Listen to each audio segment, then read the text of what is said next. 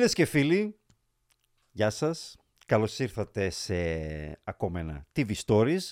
Το πρώτο της χρονιάς και τώρα συνειδητοποιώ ότι η σημερινή καλεσμένη ουσιαστικά κάνει ποδαρικό στη νέα χρονιά, στο 2024.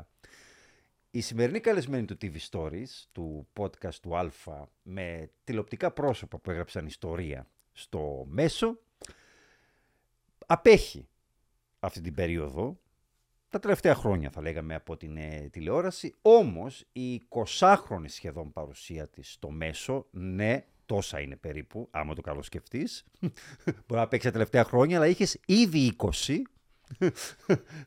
Ναι. ε, μπορούμε να πούμε ότι άφησε το στίγμα της και κάποια πράγματα νομίζω τα θυμόμαστε για καιρό.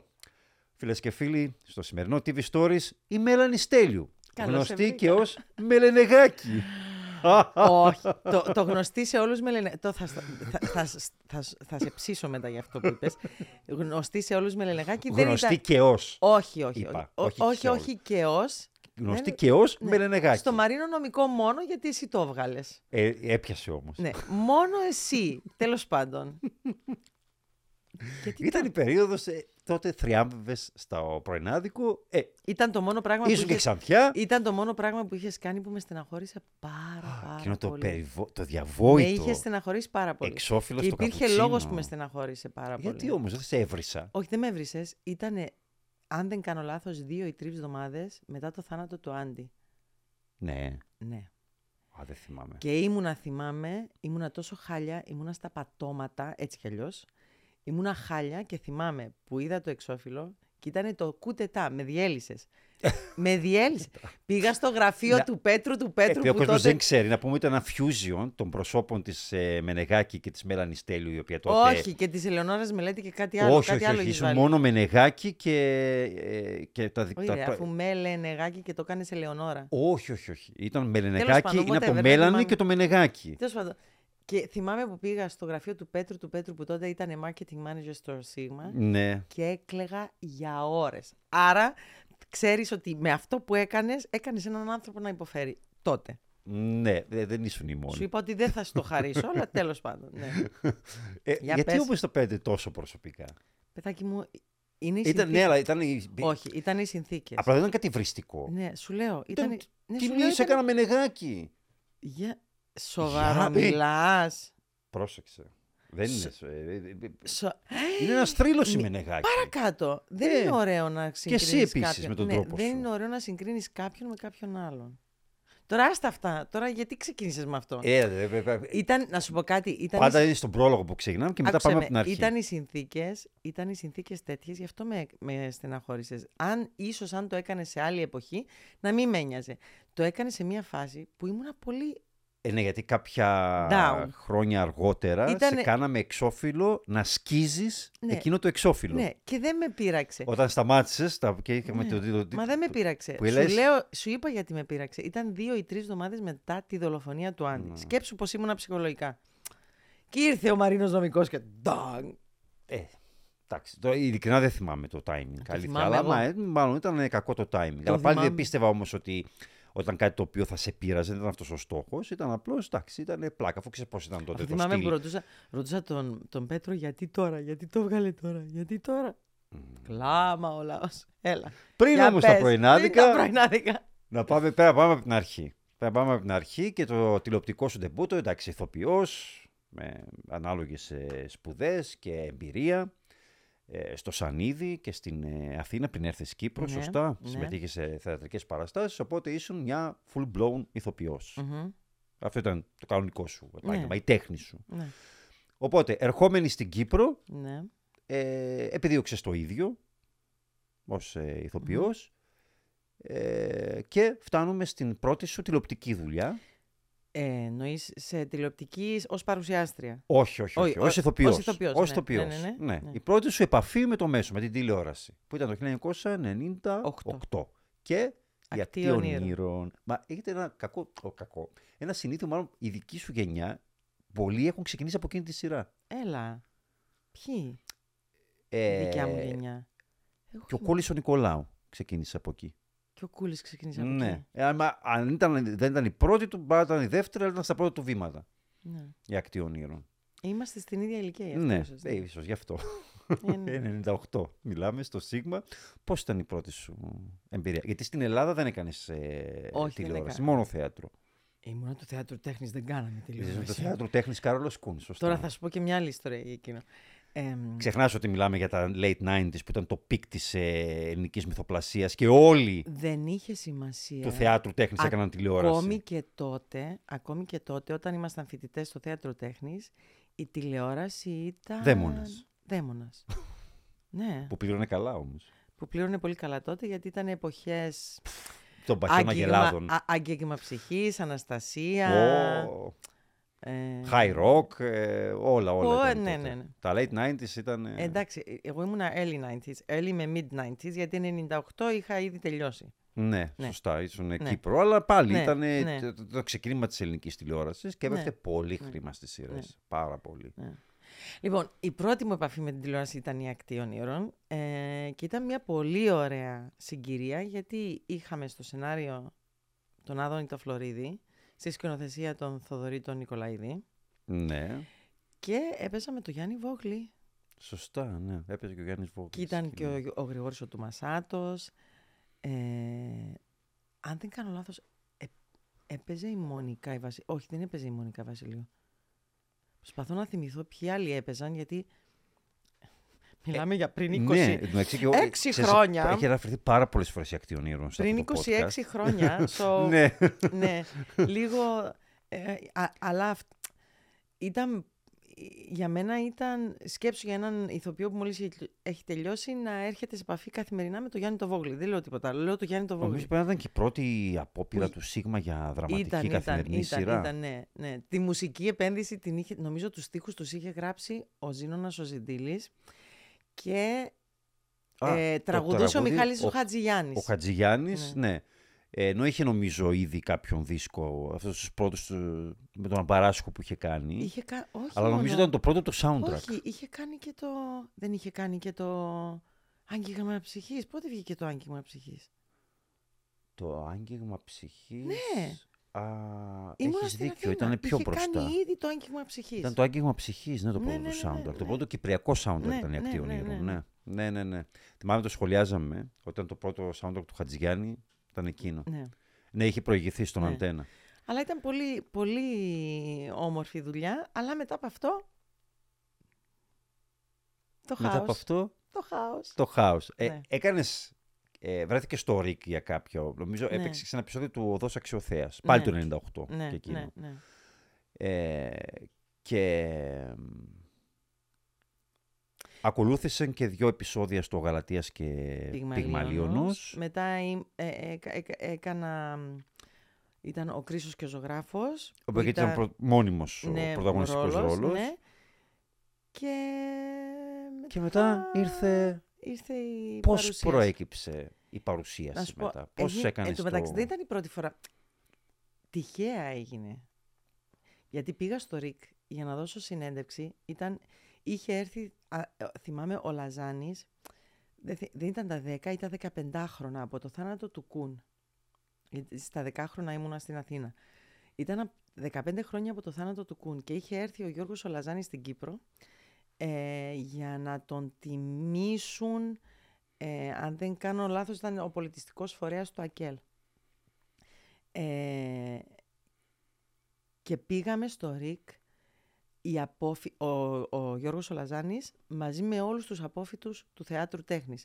Και ήταν ο Νίκος ο Χαραλάμπους, η Τζένι Γαϊτανοπούλου, εγώ, ο Χάρης ο Κολός, ε, η Ανίτα η Σαντορινέο, ο Βαρναβάς ο Κυριαζής, δηλαδή ήταν όλοι από... Η, Δε... ε, ο, η Δέσποινα δεν ήταν του Κατσέλη.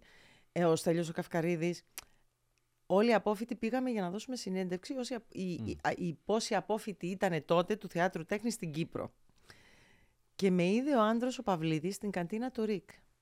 Και μου είπε, εσύ γιατί δεν κάνεις τηλεόραση παρουσίαση, θα πρέπει να κάνεις παρουσίαση. Και του είπα, δεν υπάρχει περίπτωση, αποκλείεται. Τηλεόραση. Εγώ Ω. αποκλείεται. και δεν ήταν η πρώτη φορά που συνέβαινε αυτό. Είχε συμβεί και στην Αθήνα, θα σου πω μετά πότε. Ε, και είπα όχι. Και μετά, όταν δεν είχα δουλειά ούτε στο θέατρο, γιατί δεν ήμουν μόνιμη στο ΘΟΚ, και δεν είχα δουλειά ούτε και στην τηλεόραση που είχα προτάσεις, αλλά δεν ήθελα να κάνω γιατί ήταν πράγματα τα οποία δεν με εξέφραζαν. μου έτυχε να παίξω σε σειρά. Την είχες αποδαιμονοποιήσει όμως. Γιατί είχες ήδη εμφανιστεί Ναι, σε κάποιες σειρές. ναι. Είχ, είχ- είχα παίξει σε σειρά που πήγαινα σπίτι κάθε βράδυ και έκλαιγα. Δεν θα πω πια. Ναι. Ναι. Εγώ πάλι το, σε, Σε το κάποια συνέβαινε επεισο- αυτό όταν τις έβλεπα. Ευχαριστώ, Μαρίνο. Ευχαριστώ για το, το υπέροχο σατανικό σου χιούμορ. Ε, πήγαινα και έκλαιγα γιατί δεν... Γιατί ήταν βλακεία. Και ήξερα ότι έκανα βλακεία. Και το έκανα απλά για βιοποριστικού βιοποριστικούς λόγους. Δεν θα πεις ποια σειρά ήταν αυτή; Όχι. Α, ναι, δεν θα φανταζόμουν, θα το έκανες, αλλά δεν Όχι, πειράζει. δεν θα Μπορώ να πω, φανταστώ όμως. Δεν θα πω γιατί δεν υπάρχει και λόγος, δεν πήγε και πολύ καιρό έτσι κι αλλιώς ήταν μια αποτυχημένη απόπειρα και ένιωθα χάλια που ήμουνα εκεί. Ένιωθα χάλια και φαντάζομαι και οι υπόλοιποι. Αλλά ήταν για... Δεν, δεν ήμουν από τα παιδιά που επέστρεψα. Ακόμη και όταν πήγα να σπουδάσω, δεν είχα οικονομική βοήθεια από τους γονείς μου. Δούλευα για να τελειώσω τη σχολή. Και όταν επέστρεψα, πάλι δεν υπήρχε περίπτωση να με βοηθήσουν οικονομικά οι δικοί μου. Άρα θα έπρεπε να σταθώ στα πόδια μου. Άρα θα έπρεπε να δουλεύω. Και δεν ήθελα όμως, ένιωθα ότι πρόδιδα αυτό που σπούδασα. Και σκέφτηκα ότι το μόνο πράγμα που θα μπορούσα να κάνω και θα το έκανα ανώδυνα, γιατί δεν προδίδω το επάγγελμά μου, γιατί το να είσαι παρουσιαστής, έχεις και εσύ ένα κοντρόλ πάνω στα πράγματα που κάνεις και παρουσιάζεις. Και πάλι, υποδίεσαι ένα ρόλο. Υποδίεσαι ένα ρόλο, αλλά έχεις ένα κοντρόλ πάνω στα πράγματα που κάνεις. Δεν σου δίνεται ένας ρόλος και σου λένε κάνε αυτό το ρόλο. Δεν μου είπε κανείς παίξε τη χαζή ή παίξε τη. Ήμουν ο εαυτός μου στην τηλεόραση. Άσχετα αν είναι ρόλος, πάλι τον εαυτό σου κάνεις. Πάλι είναι ρόλος. Εντάξει, Ναι. ναι. παρουσιάζει μια καλογιαλισμένη βερσιόν του εαυτού σου Ναι. είναι η παρουσίαση. Ναι, δεν αλλά, είναι... αλλά δεν υποδίεσαι έναν άλλον χαρακτήρα. Χμ. δεν υποδίεσαι έναν άλλον χαρακτήρα, Μαρίνο. δεν ξέρω για ποιε. δεν, δεν ξέρω αν υπονοείς Η τον πείρα εαυτό μου μου. γι' αυτό, από την Άσε. τηλεόραση γενικότερα, Δεν- μάλλον θα διαφωνήσω Μαρίνο, μαζί ως σου. ηθοποιός, άσε με να, διαφων... να ξέρω καλύτερα ότι δεν είναι το ίδιο πράγμα. Στο θέατρο, στο θέατρο ή στην τηλεόραση θα κάνεις μια κακιά, μια χαζή, μια... Σου δίνεται ένας ρόλος. Στην, τηλε... σ- στην παρουσίαση... Δηλαδή τώρα σοβαρά βλέποντας δηλαδή, Άσχετα. βλέποντας τηλεόραση και βλέποντας ε, εκπομπές ή παρουσία. Δεν διακρίνεις ότι Ναι. Εγώ υπάρχουν και, ή- μιλάω για τον εαυτό μου. Δεν και μιλάω άτομα για τα τις- οποία μπορεί να γνωρίζεις προσωπικά και να ξέρεις ότι είναι διαφορετικό από αυτό Ναι. που εμφανίζουν στην τηλεόραση. Μιλάω για τον εαυτό μου. Ναι, εντάξει. Εγώ έκανα, ήμουνα η Μέλανη, Μμ. ο καλογια... όπως είπες, μια καλογιαλισμένη βερσιόν του εαυτού μου, αλλά πάλι ο εαυτός μου. Το- Και θεώρησα ότι αφού χρειαζόταν να δουλέψω, δεν, δεν ήμουνα μόνιμη σε κάποιο θέατρο, δεν υπήρχαν και τόσα πολλά θέατρα τότε. Ε, και ξεκίνησα να κάνω τηλεόραση ως παρουσίαση. Αυτή δεν ήταν η πρώτη μου όμως πρόταση. Η πρώτη πρόταση, θυμάσαι το συν και πλην. Ναι, δεν ήταν το απογευματινό του, Της του ΕΡΤ. Ρικ. Όχι. Α, τη ΣΕΡΤ με την. ε, Λένα την Αρώνη, την Πίλιο της Την Τσουκαλά πύλη του Τσουκαλάς. και τον θυμάμαι. Ανδρέα το Ροδίτη. Ναι. Θυμάσαι; Ναι, ναι, ναι, ναι, ναι. Ήμουνα τότε στο θέατρο τέχνης φοιτήτρια και παίζαμε, παίζαμε τέλος πάντων, εγώ έκανα και, δεν, παι- ε, ε, έπαιζα όποτε έλειπε κάποιος στο, στο Happy End του Kurt Weill Ber- Bertolt Brecht που έπαιζε και ο Μάριος Φραγκούλης που εκεί γνωριστήκαμε το 1996. Και ε, έκανα και σκηνικά, ό,τι κάνουμε όλοι στο θέατρο τέχνης. Σφουγγάριζα τη σκηνή, τα πάντα. Και πίσω από τη σκηνή, ήμουνα και μπροστά από τη σκηνή, ό,τι χρειαζόταν έκανα. Και θυμάμαι που φεύγαμε από το. εί- είχε έρθει να δει την παράσταση μαζί με την Αρώνη και τη Τσουκαλά ο Ανδρέας ο Ροδίτης. Και φεύγοντας από το θέατρο, ήμουν εκεί στο ταμείο και έκανα, τα βοηθούσα την τα- κάτι έκανα στο ταμείο.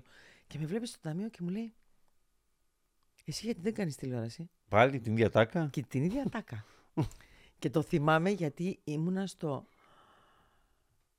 Έχει πλάκα να ακούει ο θείος ο Γιώργος Αλαζάνης, δεν υπάρχει περίπτωση. Και το θυμάμαι που τον κοίταξα με ένα ύφος πολύ άσχημο, γιατί ο άνθρωπος με, κοι- ε, με Μήπως νόμιζα ότι την έπεφτε. Ο, Γιατί εγώ ακούγεται όχι. και λίγο σαν, εγώ δεν ε, νόμιζα. ε, Πίκα όχι, πατάκα όχι, όχι, αυτή. όχι, όχι. Γιατί δεν- δεν κάνεις τηλεόραση; Όχι, Έλα να σου μάθω τα κόλπα. όχι, όχι, όχι, όχι, όχι. Δεν- Και δεν νομίζω να ήταν και τέτοιος Α. ο άνθρωπος. Μην του βγάλουμε. Απλά ο τρόπος που απάντησα, επειδή ήταν τόσο αυθόρμητος με την έννοια του ότι εμείς δεν κάνουμε τηλεόραση, είμαστε στο θέατρο τέχνης. Απαγορεύεται. Αυτή η λέξη είναι κακιά. Και αυτό ακόμα σκέφτηκε, Α, ακόμα ένα ψώνι του θεάτρου τέχνης που σίγουρα θα κάνει τηλεόραση αργότερα.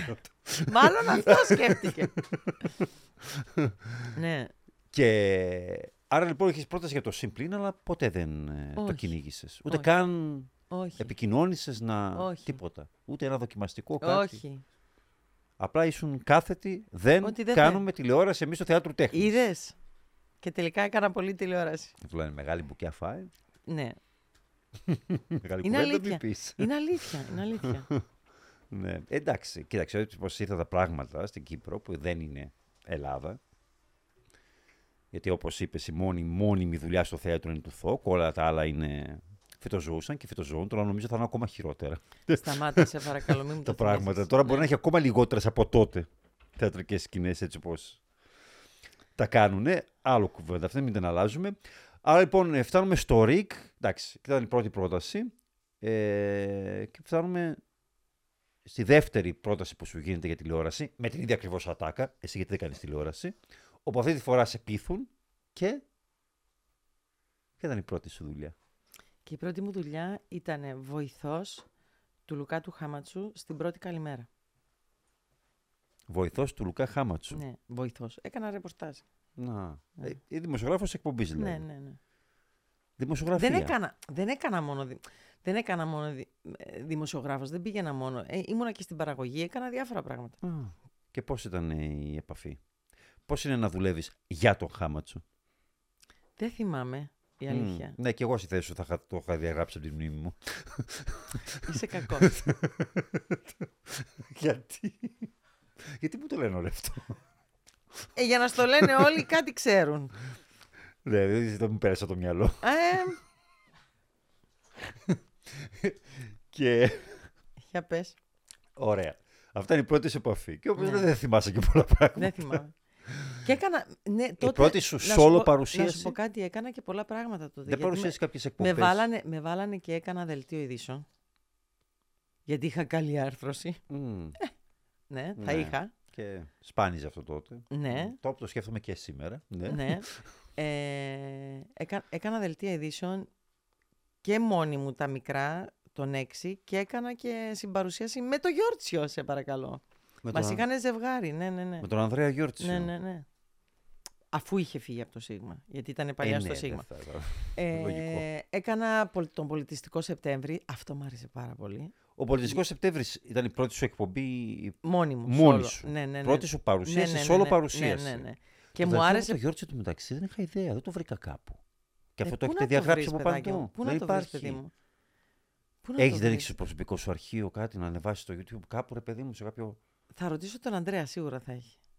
Εγώ Ναι, δεν σωστά. έχω. Εγώ δεν Ο έχω. Ανδρέας σίγουρα θα έχει. Δεν υπάρχει κρατούσα περίπτωση. τίποτα. Δεν, δεν, δεν είναι περίεργο αυτό. Δεν κρατούσα τίποτα. Ο Ανδρέας μπορεί να κρατάει και τις αποδείξεις, ξέρω εγώ, από την καντίνα όταν ήταν στο ΡΙΚ. ξέρω εγώ. Όχι. Πει αυτόν τον καφέ τον ήπια πριν, πριν το πρώτο μου δελτίο. Δεν υπάρχει περίπτωση. Δεν κρατούσα τίποτα. Ναι. Ε, Πώς ήταν ο έτσι. πολιτιστικός Σεπτέμβρης μου άρεσε πάρα πολύ γιατί εί- είχα, ο πολιτιστικός Σεπτέμβρης είναι αυτό που λέει ο τίτλος, Πολιτιστικός Σεπτέμβρης, και Ναι.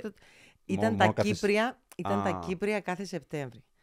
Ε, Σεπτέμβρη. Ξεκινούσε τέλος Αυγούστου και πήγαινε μέχρι αρχές Οκτωβρίου, αν, δεν, κα- αν θυμάμαι καλά. Και ήταν η, η πρώτη φορά που το παρουσίασα, γιατί το έκανα και την επόμενη χρονιά και μου άρεσε πάρα πολύ γιατί είχε να κάνει με το αντικείμενο που σπούδασα. Που ήταν το θέατρο, η τέχνη. Ή τουλάχιστον αυτό έλεγες για να κοιμάσαι πιο ήσυχη τα βράδια. Σε ευχαριστώ. Ναι. Αχ, πόσες φορές θα σου πω σήμερα πόσο κακός είσαι. Είσαι κακός. λοιπόν. Ξέρεις τι λέμε στα Κύπρα. Είναι η κατζία που να σου μείνει στο τέλος. Ε, ναι, τόσε κατάρρε που έχω. Είναι η κατζία Ναι, που να σου ακριβώς, στο μείνει. τέλος αυτό μόνο. Παναγία μου. Έλα τώρα. Για πες. Απλώς έκανα λίγο ε, σχολίαζα εκείνο με το θέατρο τέχνης, γιατί μου έμεινε τώρα ότι να κάνω τηλεόραση και Μα σκέφτομαι. είναι αλήθεια. Όλοι το λέγαμε. Ναι. Δεν ήμουν μόνο εγώ. Έλα. Για πες. Και ένα παράθυρο στον κόσμο επίσης νομίζω. Και το παράθυρο στον κόσμο. Αυτό το έκανα παράλληλα με το η πρώτη καλημέρα. Α, ναι, γιατί θέλαμε να φτάσουμε στην πρώτη καλημέρα. Ναι. Λοιπόν, το πρωινάδικο λοιπόν. 2001. 2001. Όπου... Που μετά μετε, μετονομάστηκε σε 7-10. Ναι, αλλά πριν όμως εσύ βασικά αντικατέστησες την Γιάννα Ιακώβου. Ναι. Γιατί η πρώτη χρονιά που βγήκε η πρώτη καλημέρα Μμμ. στο ΡΙΚ ήταν ο Χρήσταθος Τσουρούλης με τη Γιάννα Ιακώβου. Έκανε η Γιάννα Ιακώβου παρουσία. Ε, Ο Χρυσάνθος έκανε μαζί της το δελτίο, το, μικ- τα δελτία. Ναι. Ναι, ήταν η Γιάννα. Έφυγε Ναι. η Γιάννα. Ήταν διαφορετική ρόλη. Ήταν η Γιάννα Ιακώβου που παρουσίαζε την πρώτη καλημέρα και ο Χρήσανθος ο Τσουρούλης έκανε... Τα υπήρχε δελτία, ένα το- ένθετο και το- δελτίο. την ενημέρωση βασικά, το ενημερωτικό κομμάτι. Υπήρχε ένα ένθετο δελτίου και ανασκόπηση των πρωινών εφημερίδων. Και τότε ο Χρήσανθος έκανε μαζί με τη Γιάννα την ανασκόπηση των πρωινών εφημερίδων και το δελτίο ειδήσεων. Όταν έφυγε η Γιάννα Ιακώβου από το πρώτη καλημέρα, άλλαξαν οι ρόλοι. Έγινε βασικά δύο παρουσιαστές. Ενώ πριν ήταν μία παρουσιάστρια και απλά ο Χρήσανθος έκανε τα δελτία. Άρα βασικά το δίδυμο ήσουν η Δημιουργήθηκε- πρώτη Ναι. του... Ναι. που ήταν ουσιαστικά το δίδυμο της ε, Ναι. παρουσίασης με τον Χρήσανθο Ναι. Τσουρούλη. Τα πουλοβεράκια τα φορούσε και πριν ή ήταν, τα καθιέρωσε με την πρώτη χρονιά μαζί σου; Θυμάσαι; Όχι, Γιατί εγώ δεν ήμουν ακόμα Κύπρο. όχι. Α, γιατί εγώ το θυμάμαι με τα πουλόβερ. Θυμάμαι που φορούσε... όχι. Πότε τον θυμάσαι εσύ με τα πουλόβερ. Πάντα. Δεν είναι μόνο πουλόβερ, φορούσε και γυλαικάκια από μέσα. Εντάξει, δεν είπα θα φορούσε πουλόβερ, ας πούμε, τον Ιούνιο. Α, με τον Φορούσε Ιούνιο, και αλλά γυλαίκα. Εγώ Ναι, αυτό που ναι, θυμάμαι ήταν pullover χαρακτηριστικό... και μετά εγώ, γυλαίκα. Εγώ αυτό που θυμάμαι Όταν δρόσεις ο χαρακτηριστικό... καιρός. Εγώ θυμάμαι χαρακτηριστικά τα γυλαίκα. Το πουλόβερ Ναι, δεν το θυμάμαι. Ναι, για τα πουλοβεράκια. Δεν θυμάμαι, μόνο μου φορούσε και Χριστουγεννιάτικα εκείνη την περίοδο του Δεκέμβρη. Αυτό δεν το θυμάμαι, να σου πω την αλήθεια. δεν θυμάμαι τα πουλόβερ, εγώ θυμάμαι τα γυλαίκα. Και είσαι το πρώτο δίδυμο λοιπόν Ναι. με τον Χρήστο Τσουρούλη. Αλλά συμβαίνει πάλι κάτι παράδοξο. Ενώ πας. Έφυγα για ένα χρόνο. Έφυγες για ένα χρόνο. Και μπήκε η Καρολίνα Η Καρολίνα Κυπριανού. Κυπριανού. Ναι. Και μετά επέστρεψες πάλι. Έφυγα γιατί έκανα θέατρο. Το 2-3 ήσουν Ναι. εσύ. Τε- 3-4 η Καρολίνα. Ναι. Και επα- επιστρέφεις επιστρέφω το εσύ 4. το 4 Ναι. και μένετε για δύο χρόνια. Μέχρι το έξι. Μέχρι το 6. Ναι. Στο πρωινό Το 3-4 μετά. εγώ έκανα περιοδίες Δανία, Κίνα. Εν τω μεταξύ, Με τότε το που είχα θέατρο. έρθει εγώ, είχα έρθει Κύπρο, νομίζω πρέπει να ήταν το 3 και σε είδα σε θέατρο νομίζω πριν σε δω.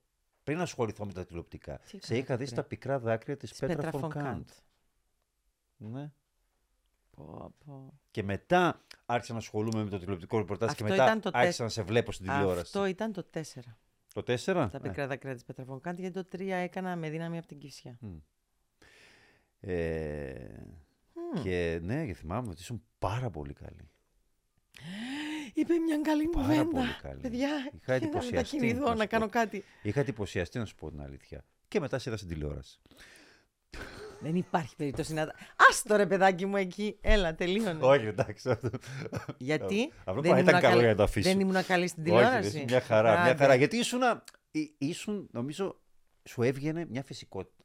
Δεν ξέρω αν υποδιώσουν και εκεί ρόλο ή ήσουν μισό-μισό, δηλαδή υποκριτική μισό, υποκριτική μισή ο εαυτός σου, αλλά σου έβγαινε ρε παιδί μου. Είχες και λίγο αυτό το αυστηρό, είχες και λίγο αυτό το. Μα έτσι είμαι. Ναι. Ενώ δεν είναι... Δεν, ήσουν το τελείως Μάρινα Κουντουράτου, ας πούμε. Ευχαριστώ. Να, να μην αναφερθώ σε κάποιο υπαρκτό πρόσωπο, να αναφερθώ σε χαρακτήρα μυθοπλασίας τουλάχιστον, για να μην παρεξηγηθώ πάλι. Μα η Ανέφερα πριν Μαρίνα τη Κουντουρά... Μενεγάκη. ε, Η Μενεγάκη έχει γράψει ιστορία. Άσχετο. Και ξέρω ότι η Μαρίνα Αλλά η Κουντουράτου Μαρίνα βασίστηκε, Κου- βασίστηκε στη στη Μενεγάκη. αλλά- Παρα- Γι' αυτό, γι' αυτό σου είπα εγώ, διαφωνώ με το χαρακτηρισμό που μου έδωσες, γιατί δεν είμαστε ίδιες καθόλου. Ναι, καθόλου, το Καθόλου. ξέρω. Αλλά ήταν απλά ε, το πόστο. Δεν ήταν τόσο πολύ ο χαρακτήρας. Όταν θες να συγκρίνεις κάποιον Πιο- ας πούμε, να πει πιο- η Μενεγάκη της πιο Κύπρου, πολύ εννοείς θα- αυτή που κάνει Να σου- πρωινό με επιτυχία. Δεν, Δεν- εννοείς η Εντάξει. Ξανθιά ή. Δε, δεν- δεν εί- ήμουνα ξανθιά, αλλά πιο πολύ τον Ήσουν εαυτό μου ως Ξανθιά. χαρακτήρα χαρα- θα, θα μπορούσα να με συγκρίνω με την Λιάννα Κανέλη. Ε, όχι, με την Λιάννα Κανέλη. Το πρώτο δεν είσαι. Στα νεύρα. Ναι, Έλα. δεν είσαι κομμουνίστρια. Δεν θα πω αριστερή, κομμουνίστρια. Γιατί η Λιάννα Κανέλη δεν είναι αριστερή, είναι Ναι. hardcore κομμουνίστρια. Εντάξει, ναι. Είσαι, δεν είσαι. Ναι. Ε, είσαι του χώρου εκεί ενώ Ναι. της ιδεολογίας, αλλά όχι. Αριστερίζω. Και... Ναι, Ναι. αριστερίζεις, όχι Ναι. όμως. ναι. Κουκουέ. Ναι. Άρα κανέλη. Με τίποτα δεν θα σε πει. Ω νεύρα. Γιατί θυμάμαι, εγώ τη θυμάμαι που έκανε εκπομπές στο Μέγκα τότε. Δεν ήταν στο Μέγκα. Στο Μέγκα που ήμουν στην Αθήνα. Ναι. Και Και θυ- με το μαύρο, θυμάσαι το- κατάμαυρο σκηνικό. Θυμάσαι που το τις τέριαζε αμίμητο απόλυτα. Καληνύχτα σας και καλά και δεν είχε κλείσει το μικρόφωνο. Α, μπράβο. το ναι. θυμάσαι; Το Έκανε έφτασα, και- το είδα. Έκανε και πολύ πρωινό το μη μου τη μέρα τάρατε. Έκανε ναι, η αυτό Κανέλη. έβλεπα. Το Ναι. μήνυμα τη μέρα τάρατα. Αυτό ήταν το πρότυπό σου; Όχι. Α, έλεγα. Έλα, Ε, τελείωνε. το πρωινό. Ε, θέλω να μου πεις λίγο πριν προχωρήσουμε ε, πώς, πώς ήταν γενικά. τι θυμά... αυτά πιστεύω θυμάσαι, γιατί ήταν καλές εμπειρίες με τον Χρήστο. Έκανε πάρα πολύ καλή συνεργασία, άψογη και ε, μπροστά και πίσω από τις κάμερες. Είχαμε. Ε, Ή έτσι είχε τουλάχιστον πολλή νομίζαμε. δουλειά. είχε πολλή δουλειά. Πολλή δουλειά. Χαρακτηριστικά θυμάμαι ότι υπήρξε μια φάση που μας ζήτησαν να χτυπάμε κάρτα στο ΡΙΚ. Ε, δεν θυμάμαι γιατί. Κάτι είχε Τη δική γίνει. σας; Ναι, ναι, εμείς που Ή ήμασταν αυτή- έκτακτοι που συνεργάτες. πρόκειται Να, να χτυπούτε και άλλον. και αυτό, άσε. Ναι, ναι, Ρικ. Ήμασταν έκτακτοι συνεργάτες. Δεν θυμάμαι γιατί. Είχε γίνει θέμα στη Βουλή για τα άτομα που ήταν έκτακτοι συνεργάτες και κάνανε εκπομπή και πληρωνόντουσαν με, με την εκπομπή, γιατί εγώ έκανα κι άλλες εκπομπές. Μμ. Έκανα ταυτόχρονα το παράθυρο στον κόσμο μαζί με το... Και γιατί να Δεν ήσουν πληρώνω μόνο έκτακτης συνεργάτης, ήσουν και έκτακτης συνεργάτης. Ναι. Τε- Και μας ζήτησαν να, να χτυπάμε κάρτα και όταν συνειδητοποίησαν τις ώρες που γράφαμε, μας είπαν σταματήστε να χτυπάτε την κάρτα. Ναι. Και μας την αφαίρεσαν. Σταματήστε να χτυπάτε την κάρτα γιατί θα αναγκαστούμε να σας μονιμοποιήσουμε. Ναι, ήμουνα εκεί σ- Πόσα, ναι. πολλές ώρες. Αλλά ήταν και που έφυγες όμως. Δεν μπορούσες να μονιμοποιηθείς. Δεν ξέρω, ίσχυε τότε εκείνο με τους 36 Δεν θυμάμαι. Ούτε με ενδιέφερε ποτέ. Μμ. Δεν με Αλλά έχεις ενδιέφερε και το ποτέ. κενό ανάμεσα, οπότε... Δεν με ενδιέφερε ποτέ και ούτε έκανα αίτηση- αίτηση ποτέ. Ούτε καν στον ΘΟΚ δεν έχω κάνει αίτηση ποτέ, κύριε Νομικέ. Αυτό φάνηκε γιατί στο απόγειο, δηλαδή είχατε συμπληρώσει ήδη δύο σεζόν και πετούσατε, πήγατε Γράφαμε πάρα πολύ 60, καλά ναι. Μμμ. ε, για το πρωινό και ήταν και ένα πιο σύγχρονο, γιατί θυμάμαι μου έκανε εντύπωση ότι είχε μια πολύ σύγχρονη ματιά και προσέγγιση το πρωινό του Ρικ, παράτερη με το υπόλοιπο Ρικ, το οποίο ήταν αρτηριοσκληρωμένο όπως παραμένει μέχρι σήμερα. Να σου πω κάτι επειδή ανέφερες πρότυπα. Μην ξεχνάς ότι εγώ πέρα από την, το φεγγάρι που έκανα στην Αθήνα και έβλεπα που τότε δεν υπήρχε αυτό που υπάρχει τώρα που α δείχνει α, τα άλλα κανάλια δείχνουν μέγα, μέγα Ελλάδος εννοώ, ή open ή άλλα κανάλια. Τότε υπήρχε στην Κύπρο ο λόγος, το σίγμα στα Σπάργανα, που το 94 ξεκίνησε, 93, Ναι. κάπου εκεί που έδειχνε, μην πω τι έδειχνε, βιντεοτενίες έδειχνε. Ε, ναι, Ε, εντάξει και τα ελληνικά κανάλια όταν ξεκίνησαν βιντεοκασέτες πάλι. ναι, αλλά δεν... Ναι, αλλά στην Ελλάδα τότε υπήρχαν και σειρές. Τις αναφέραμε πριν. Ναι, εντάξει τότε. Ναι, Ε, σιγά σιγά γινόταν και εδώ. Ήταν Ναι. ακόμα στα σπάραγανα η Ήταν η κυπριακή αιθο- μυθοπλασία. Μόνο το Ρικ βασικά έκανε ναι, σειρές. μόνο το Ρίκ έκανε σειρές. Μην ξεχνάς ότι εγώ μεγάλωσα και με αγγλική τηλεόραση. Ε, ένα γιατί η μαμά μου είναι Αγγλίδα, δύο γιατί πήγαινα Αγγλία συχνά. Έζησα για κάποια χρόνια στην Αγγλία και είχα άλλα πρότυπα από αυτά που προσπαθούσαν να μας Ναι. προωθήσουν ή να... Ίσως γι' αυτό να ήταν αυτό που έβλεπες στο ΡΙΚ διαφορετικό και επίσης είχαμε και έναν διευθυντή, δεν ήταν διευθυντής τηλεόρασης, δεν θυμάμαι τους τίτλους ακριβώς και δεν είμαι καλή με τους τίτλους. Τον, ο Άντρος Παυλίδης ήταν, μας έδινε μια ελευθερία, ήταν ο μόνος που τότε στο ΡΙΚ μας έδινε ελευθερία. Δεν, τον, ε- δεν, ε- δεν, δεν, δεν έκανε micromanagement, δεν έρχονταν να μας ρωτήσει. Μας βοηθούσε όταν χρειαζόμαστε βοήθεια, ε, όταν του ζητούσαμε βοήθεια, ήταν η πόρτα του πάντα ανοιχτή, αλλά ποτέ δεν ήρθε να μας πει γιατί το έκανες αυτό το θέμα, γιατί δεν έβαλες αυτό. Γιατί... Έβλεπε τα νούμερα, πηγαίνανε καλά τα νούμερα, ήμασταν εμείς ευτυχισμένοι; Ναι. Δεν μας άγγιζε, δεν το άγγιζε. Και εγώ σηκώθηκα και έφυγα από το ΡΙΚ όταν Περίμενε, περίμενε. Περι- Όχι, spoilers. ναι. Αφού θα φτάσουμε και σε Έλα, αυτό. Αυτό τα παίρνουμε με spoiler. τη σειρά. Ε, γιατί έλεγα πριν που έλεγες ότι δεν με ενδιέφερε η μονιμότητα ή αυτά, και λέω όντως Ναι. αυτό το απέδειξες, γιατί όταν ξεκινήσατε το Σεπτέμβριο του 2006 την τρίτη βασικά σεζόν, θα ξε- ξεκινούσατε. ξεκινήσαμε. Ξεκινήσατε Ε, δύο κανονικά. εβδομάδες, τρεις. Ένα, ένα μήνα περίπου. Το Ναι. Σεπτέμβριο ξεκινήσατε. Τον Οκτώβριο σκάει η βόμβα 6 του Οκτώβρη. και φεύγετε σούμπιτι. Εσύ και ο Χρήσανθος Ναι. μαζί Ναι, για το Σίγμα. ναι, Όπου ξεκινάτε αμέσως ναι, πρωινό. ναι. Καλημέρα.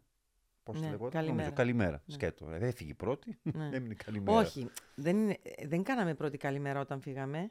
Ήταν το 7-10 τότε, 7-10. ναι. Είχε με το ονομαστή εκπομπή σε 7-10. Ναι. Και μετά Ναι. το οποίο ήταν ε, πρωτόγνωρο για τα δεδομένα. Εντάξει, ε, όντως ταράξατε τα λιμνάζοντα νερά, γιατί τότε ακόμα ε, εντάξει, είχε πάρει τα πάνω της ιδιωτική τηλεόραση, κυπριακή. Ναι. Ειδικά με το Σίγμα, τότε που έκανε. Νομίζω ήταν η χρονιά που είχε ήδη ξεκινήσει το βουράδι. Είχε γνωρίσει επιτυχία με το παραπέντε και Όχι, ανέβαινε. Είχε ξεκινήσει πριν το βουράτε. Είχε ξεκινήσει το βουράδι και το, Το Σίγμα 2000 έπαιρνε τα πάνω του. Το βουράτε έπαιζε και το, και το 2 και το 3.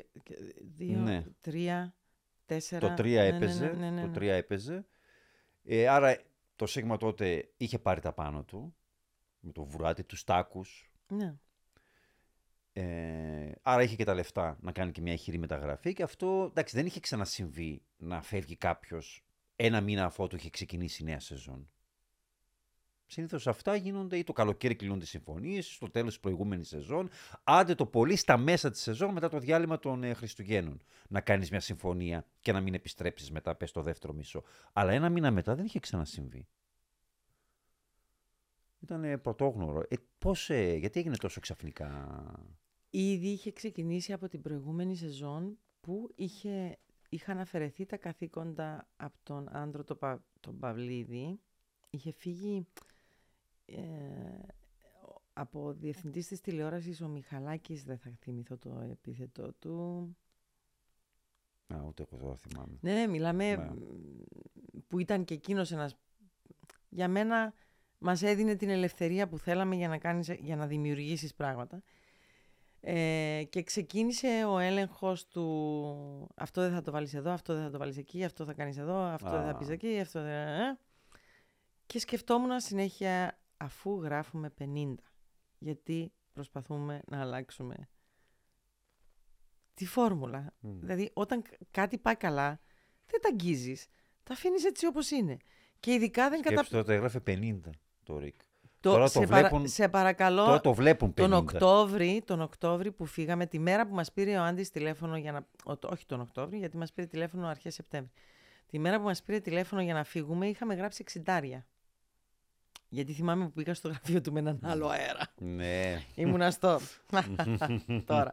ναι. Ε, και ήταν ήδη το κλίμα βε- έτσι Είχε και κάποια λίγο... προβλήματα ο, ο Χρήσανθος με εκείνη την, ε, Ή- Ήταν το κλίμα πολύ άσχημο.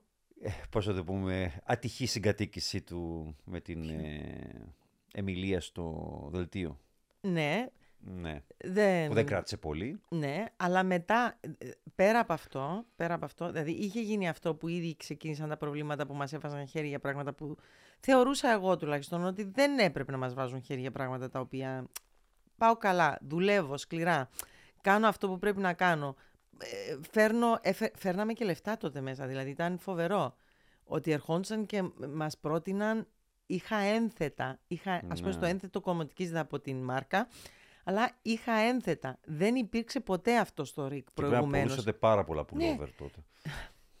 Δηλαδή, είχα, εί- είχα ένθετο. Ξέρεις τι σημαίνει να έχεις ένθετο που να είναι σ- σπονσαρισμένο, δηλαδή χορηγημένο από χορηγό.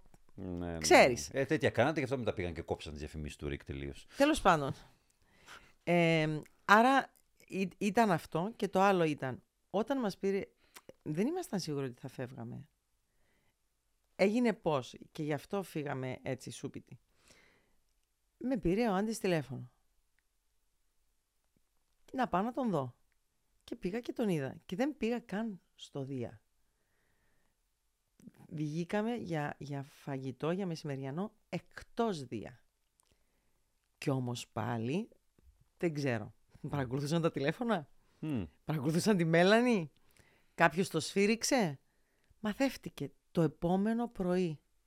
Το επόμενο πρωί το έμαθε η διοίκηση του ΡΙΚ ότι, και όχι, όχι η διευθυντική διοίκηση, Ναι. η μόνιμη διοίκηση, όχι οι διευθυντές που αλλάζουν, η μόνιμη διοίκηση του ΡΙΚ, έμαθε ότι συναντήθηκα με τον Άντι. Και αντί να μας προσε... Δηλαδή, όταν εσύ βλέπεις ε, ένα... ε, Δεν, δεν είναι φυσιολογικό όταν κάποιος σε πάρει τηλέφωνο για να σου κάνει... Τι θα πεις, όχι, δεν έρχομαι. Όριμοι άνθρωποι είμαστε, μεγάλοι Δεν άνθρωποι. είναι κακό. Με πήρε κάποιος να βρεθείς, τηλέφωνο. ε, και να μιλήσεις. Ναι, με πήρε κάποιος τηλέφωνο, ε, ε, ε, ε, ιδιοκτήτης ενός ιδιωτικού καναλιού, να πάω να μιλήσω μαζί του. Και ειδικά ένας άνθρωπος σαν τον Άντι. Ναι, Όταν, είσαι, όταν κινείσαι στην τηλεόραση, δεν λες όχι δεν λες όχι. σε συνάντηση με τον Άντι. Ναι, και είπα ναι. Και πήγα. Την επόμενη το πρωί με κάλεσαν στο γραφείο. Δεν ξέρω, η- τη λέξη που, δεν, ξε- δεν ξέρω τι λέξη να χρησιμοποιήσω. Βρυσίδι, bullying, ε, φωνές, το πώς τόλμησα να πάω να κάνω Το συνάντηση. Διοικητικό Συμβούλιο του ΡΙΚ. Όχι, δεν Α, είπα. η- είπα Α, το... ε, ο διευθυντής. διευκρίνησα. Ο διευθυντής. Ούτε καν ο διευθυντής. Διευκρίνησα. Ο διευθυντής του καναλιού αλλάζει, είπα. Η μόνιμη διοίκηση. Η μόνιμη διοίκηση είναι οι υπάλληλοι οι οποίοι μέσα από τα χρόνια ανεβαίνουν κλίμακες και έχουν διευθυντικές θέσεις. Οκ. Είναι δύο ταχύτητες, το ξέρεις το ΡΙΚ. Άλλο ο διευθυντής ο οποίος διορίζεται από ένα διοικητικό συμβούλιο και υπάρχει ένας διαγωνισμός ο οποίος τρέχει και μπορεί να πέσει και η θέση του κτλ. κτλ. Άλλο το διοικητικό συμβούλιο που αλλάζει και άλλο οι μόνιμες θέσεις που είναι εκεί για τους ανθρώπους οι Οι οποίοι... μονιμάδες δηλαδή σε... σου κάνανε πρόβλημα. Υπο- Ναι. Και ήταν απέσια συμπεριφορά. Ε, τι θα έκανες εσύ αν, ήμουν, αν ήσουν στη θέση μου; Ο Άντι σου είπε δηλαδή, ελάτε, σας θέλω και ναι, τους δύο. ναι, ναι, ναι. Αλλά εννοούσε, Τα- φαντάζομαι, Τα λεφτά ήταν καλύτερα, οι συνθήκες ήταν καλύτερες. και εννοούσε, ελάτε τώρα αμέσως. Ή εσύ μετά άρπαξε την ευκαιρία και είπες, Άντι, ερχόμαστε. Όχι, δεν είπε Μετά που ελάτε έγιναν τώρα, αυτά. με, δεν είπε ελάτε τώρα αμέσως, το συζητούσαμε για το διάλειμμα μετά τα Χριστούγεννα. Αλλά Mm. επειδή ήταν τέτοια η συμπεριφορά και τον πήρα τηλέφωνο και του είπα ότι έγινε αυτό και αυτό και οι συνθήκες είναι απέσιες, δεν μπορώ να μείνω από τον Οκτώβρη μέχρι τον Γενάρη, δεν υπάρχει περίπτωση, δηλαδή θα ήμουν χάλια. Άρα βασικά αυτοί οι- οι ρικάδες επίσπευσαν τη διαδικασία Επίσπευσαν τη διαδικασία. με τη συμπεριφορά τους. Ναι. Ναι. Ακούγεται Αυτό, σαν το να σου Ρικ, πω κάτι, αυτό να που θα, πυροβολούν τα πόδια τους. Να σου πω όμως κάτι για το ΡΙΚ. Να σου πω όμως κάτι για το ΡΙΚ. Το ΡΙΚ για μένα ήταν ένα τεράστιο σχολείο, ειδικά τότε. Γιατί Ναι. οι άνθρωποι οι οποίοι ήταν ακόμη εκεί, υπήρχαν, υπήρχαν, υπήρχαν ακόμη τότε άνθρωποι εκεί που είχαν εκπαιδευτεί από τους Άγγλους. Που είχαν, που είχαν δημιουργήσει το ΡΙΚ τη δεκαετία του 50. Μιλάμε για ένα φοβερό τεχνικό προσωπικό. Δεν έχω ξανασυναντήσει τεχνικό προσωπικό σε όλα τα χρόνια στην Κύπρο όπως αυτού στο ΡΙΚ. Που κατήχαν, είχαν τις γνώσεις, έμαθα πάρα πολλά πράγματα από αυτούς. Σκηνοθέτες από τους οποίους έμαθα πάρα πο- Εγώ έμαθα τηλεόραση στο ΡΙΚ. Το λέω γιατί κατηγορούμε το ΡΙΚ για διάφορα πράγματα. Ναι, υπάρχουν οι άνθρωποι εκεί που δημιουργούν και το για κα- όλα έχουμε δίκιο. Ναι. Που δημιουργούν το κακό κλίμα, τε- οι, οι, αυτούς που ονομάζω εγώ δεινόσαυρους που είναι εκεί μια ζωή και μπορεί να μην δουλεύουν. Και να... Όμως, το ΡΙΚ για μένα τότε, δεν ξέρω τώρα γιατί δεν είμαι εκεί. Μιλάμε για πριν 26 χρόνια. ναι. 26 χρόνια, πάει μια... Oh my Ναι. God. Πριν από... Για μένα ήταν σχολείο πραγματικά. Ε, σήμερα είναι μαυσολείο. Δεν, πειράζει. ξέρω. Έμαθα πολλά πράγματα από αυτό. Ε, έμαθα πολλά πράγματα στο ΡΙΚ. Αυτά. Εφόδια. Τε- Χρήσιμα. Τεράστια εφόδια. Γιατί μετά όταν έπρεπε να... ό- όταν κάναμε τη μεταγραφή στο Σίγμα, όλα αυτά που είχα μάθει μπορούσα να τα χρησιμοποιήσω. Και επειδή ήμουν άτομο και είμαι άτομο, Μμ. που όταν, ας πούμε, όταν έκανα τηλεόραση δεν με ενδιέφερε να κάνω μόνο παρουσίαση. Μα όταν έφυγες από το ΡΙΚ έγραφες σε 60. Ε. Καθόλου άσχημα για κάποιον που ξεκίνησε από βοηθός του Χάματσο, ας πούμε. Ναι, για πες. και μετά Αυτό να σου πατώσαμε πω για ότι ένα χρόνο. Πατώσαμε για ένα Πήρες, χρόνο. πήρες αυτό και πήγε στο Σίγμα. Πατώσαμε για ένα χρόνο. Πατώσαμε για ένα χρόνο. Και εγώ το είχα πει στον Άντι ότι τον πρώτο χρόνο μην περιμένεις να γράφουμε, αφού πρέπει να δημιουργήσουμε κοινό. Ε, Έπαιζες την Ελουβέλες το πρωί. Δεν είχε ζώνη το Δεν Σίγμα είχε αυτό. ζώνη. Δημιουργήσαμε ζώνη όμως. Γιατί τον πρώτο χρόνο δεν γράφαμε καθόλου καλά, ήταν χάλια. Και είχα πει, θέλει, για μένα ήθελε τρεις σεζόν. Δεν υπήρχε περίπτωση. Τη δεύτερη σεζόν ισοφαρίσαμε και την τρίτη, αν θυμάσαι, πετάσαμε πάλι. Ναι, ναι, ναι. Τα Την τρίτη θυμάμαι. σεζόν πετούσαμε πάλι. Πενηντάρια, σαραντάρια, πενηντάρια. Και τότε ήταν όλο το Σίγμα όμως. Τη τότε μέρα μιλάμε, που- είχε τεράστια διαφορά. Εγώ θυμάμαι τη μέρα που πέθανε ο Άντης και το έχω ακόμη. Ήταν Δευτέρα 11 του Γενάρη του 2010. Είχε στείλει ένα συγχαρητήριο email για τα νούμερα που γράφαμε. Γιατί γράφαμε 40-50 πάλι. Τότε είχατε ήδη τέσσερα χρόνια στο Ναι, Σίγμα. ναι. Ήταν η τέταρτη σεζόν. Ναι. Ήταν η τέταρτη σεζόν. Τέταρτη και τελευταία μου. Ε, εν τω μεταξύ τώρα την πρώτη σεζόν, πότε ήταν η Αριστοτέλους στο... Τη δεύτερη. Τη δεύτερη. Νομίζω τη δεύτερη. Ναι, τη δεύτερη. Είχε ήδη την προηγούμενη χρονιά ήταν στον όμορφο κόσμο που είχε κάνει το, Όχι, το ντεμπούτο της; όχι. Μετά που έφυγε από μένα. Μετά. Μετά, Μετά, πήγε στον μετά, όμορφο μετά, κόσμο. μετά, Α, μετά, μετά ήταν, ναι, σωστά. Το ντεμπούτο το είχε κάνει Ναι. στην εκπομπή σας. Ναι. Ε, πώς ήταν τότε η συνεργασία σας με Χριστιανά.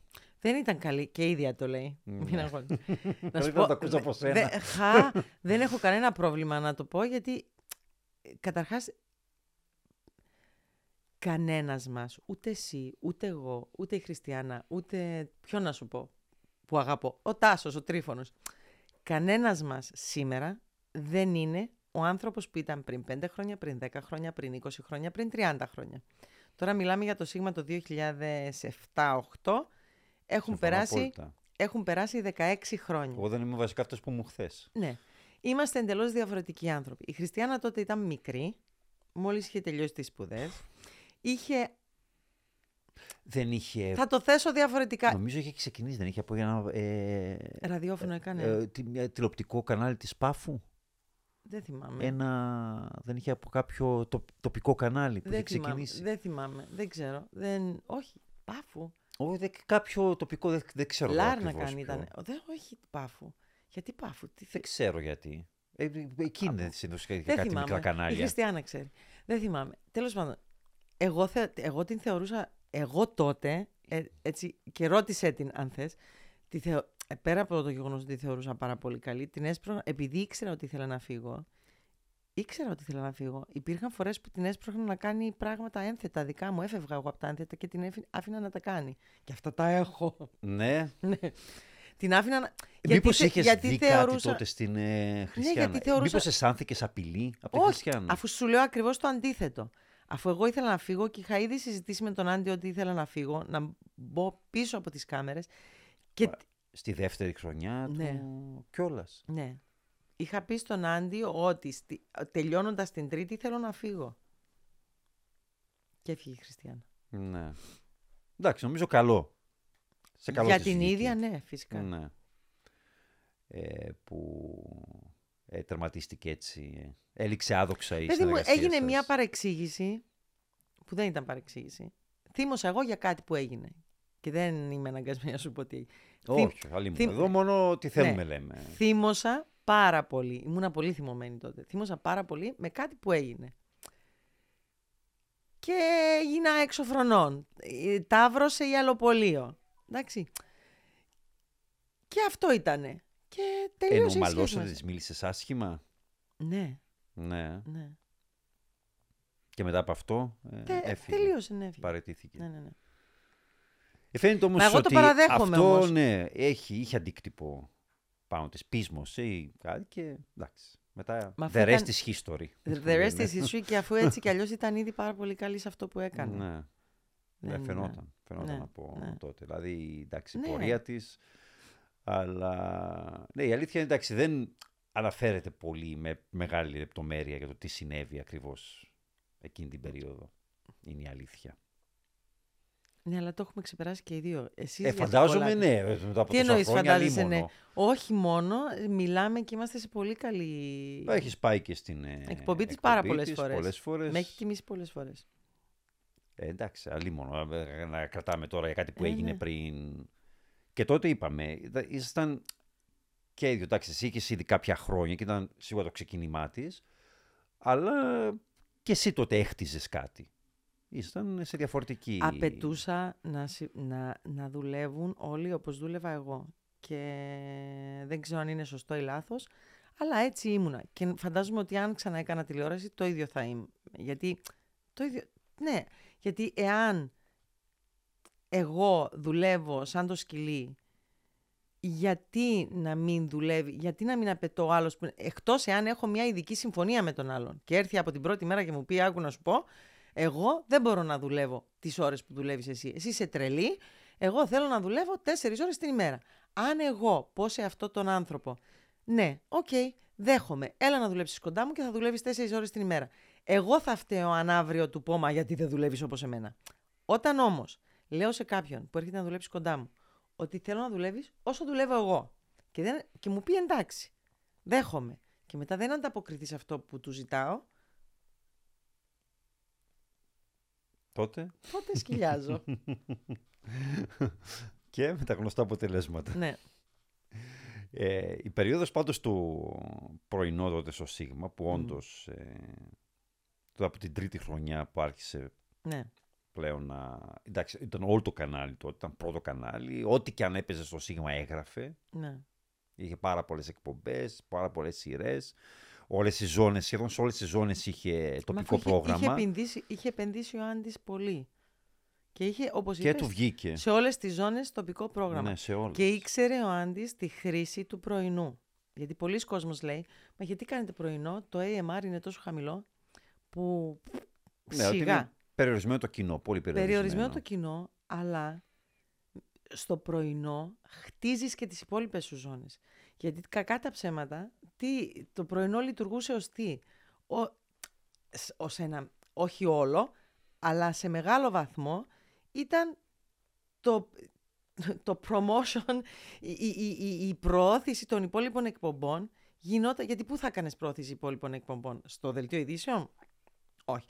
Ε, σε απογευματινή ζώνη με κοινωνικά θέματα, όχι. Χρησιμοποιούσαν το πρωινό που ήταν πιο light, αν θέλεις, για να προωθήσουν είτε το δελτίο, είτε τους χαρακτήρες των σειρών, είτε άλλες εκπομπές. Αυτή είναι η χρήση. Ήξερε ο Άντης πολύ καλά πού χρησιμεύει το πρωινό. Και επίσης τα ένθετα που είχε, είτε μαγειρικής είτε κομμωτικής, είχε την ευχέρεια να καλοπιάσεις, να ευχαριστήσεις τους χορηγούς που σου έβαζαν διαφημίσεις με πολύ πιο ακριβά. Αυτό ήταν στις το καλό με τα υπόλοιπες πρωινά. ζώνες. Τα πρωινάδικα μπορούσες επίσης να προωθήσεις και να διαφημίσεις και προϊόντα που δεν μπορούσες σε άλλες ζώνες. Ναι, και χρησι- το χρησιμοποιούσαν το πρωινό ως δώσε μου χρήματα να βάλεις ε, διαφήμιση στο δελτίο ειδήσεων που είναι ο Κούκος Αϊδόνη, θα σου δώσω και ένα ενθετάκι στο πρωί. Λειτουργούσε με αυτόν τον τρόπο. Ναι. Ο- Ε, τώρα βλέπεις το, όμως τον καιρό ότι δεν που υπήρχαν, υπάρχει τον πλέον. καιρό που υπήρχαν Ναι. διαφημίσεις. Γιατί τώρα... Ναι, τώρα δεν υπάρχουν διαφημίσεις, δεν υπάρχουν και πρωινάδικα. ναι. Ε, με αυτή την, δεν επενδύουν Ναι. πλέον. Τα ιδιωτικά κανάλια τουλάχιστον δεν επενδύουν Ναι. στα, στα πρωινάδικα. Ε, ο Χρήσαφος μεταξύ τότε Είχε, είχε με- ξεκινήσει τα 60 και τα δελ- λεπτά. τα 60 λεπτά, Και τα, τα δελτία. Ναι. Ε, ήσασταν μαζί μέχρι το τέλος. Όχι. Νομίζω έφυγε κάποια Όχι. στιγμή. Έφυγε τη εκείνος, χρονιά τελείως. πριν. Ναι. Έφυγε στο τρίτο, στον τρίτο χρόνο. Έμεινα εγώ μόνη μου. Στον τρίτο χρόνο έφυγε. Δεν θυμάμαι. Νομίζω ένα χρόνο είχε φύγει πριν. Ναι, ναι. Είχες, πάντως θυμάμαι ότι είχες μείνει μια χρονιά μόνη σου. Ναι. Πρέπει να ήταν η τελευταία; Τελευταία. Η τελευταία. Ε, η οποία... Που ήθελα να φύγω κι εγώ και ήταν τότε που μου είπε ο Άντης όχι, μη φύγετε και οι δύο. Έπρεπε να μείνεις εσύ Ναι. πίσω, τουλάχιστον να κρατήσεις την, Ένα χρόνο για να ε, ετοιμάσουμε κάποιον, κάποιους τη ζώνη. για, την επόμε- για τους επόμενους. Επίσης ένα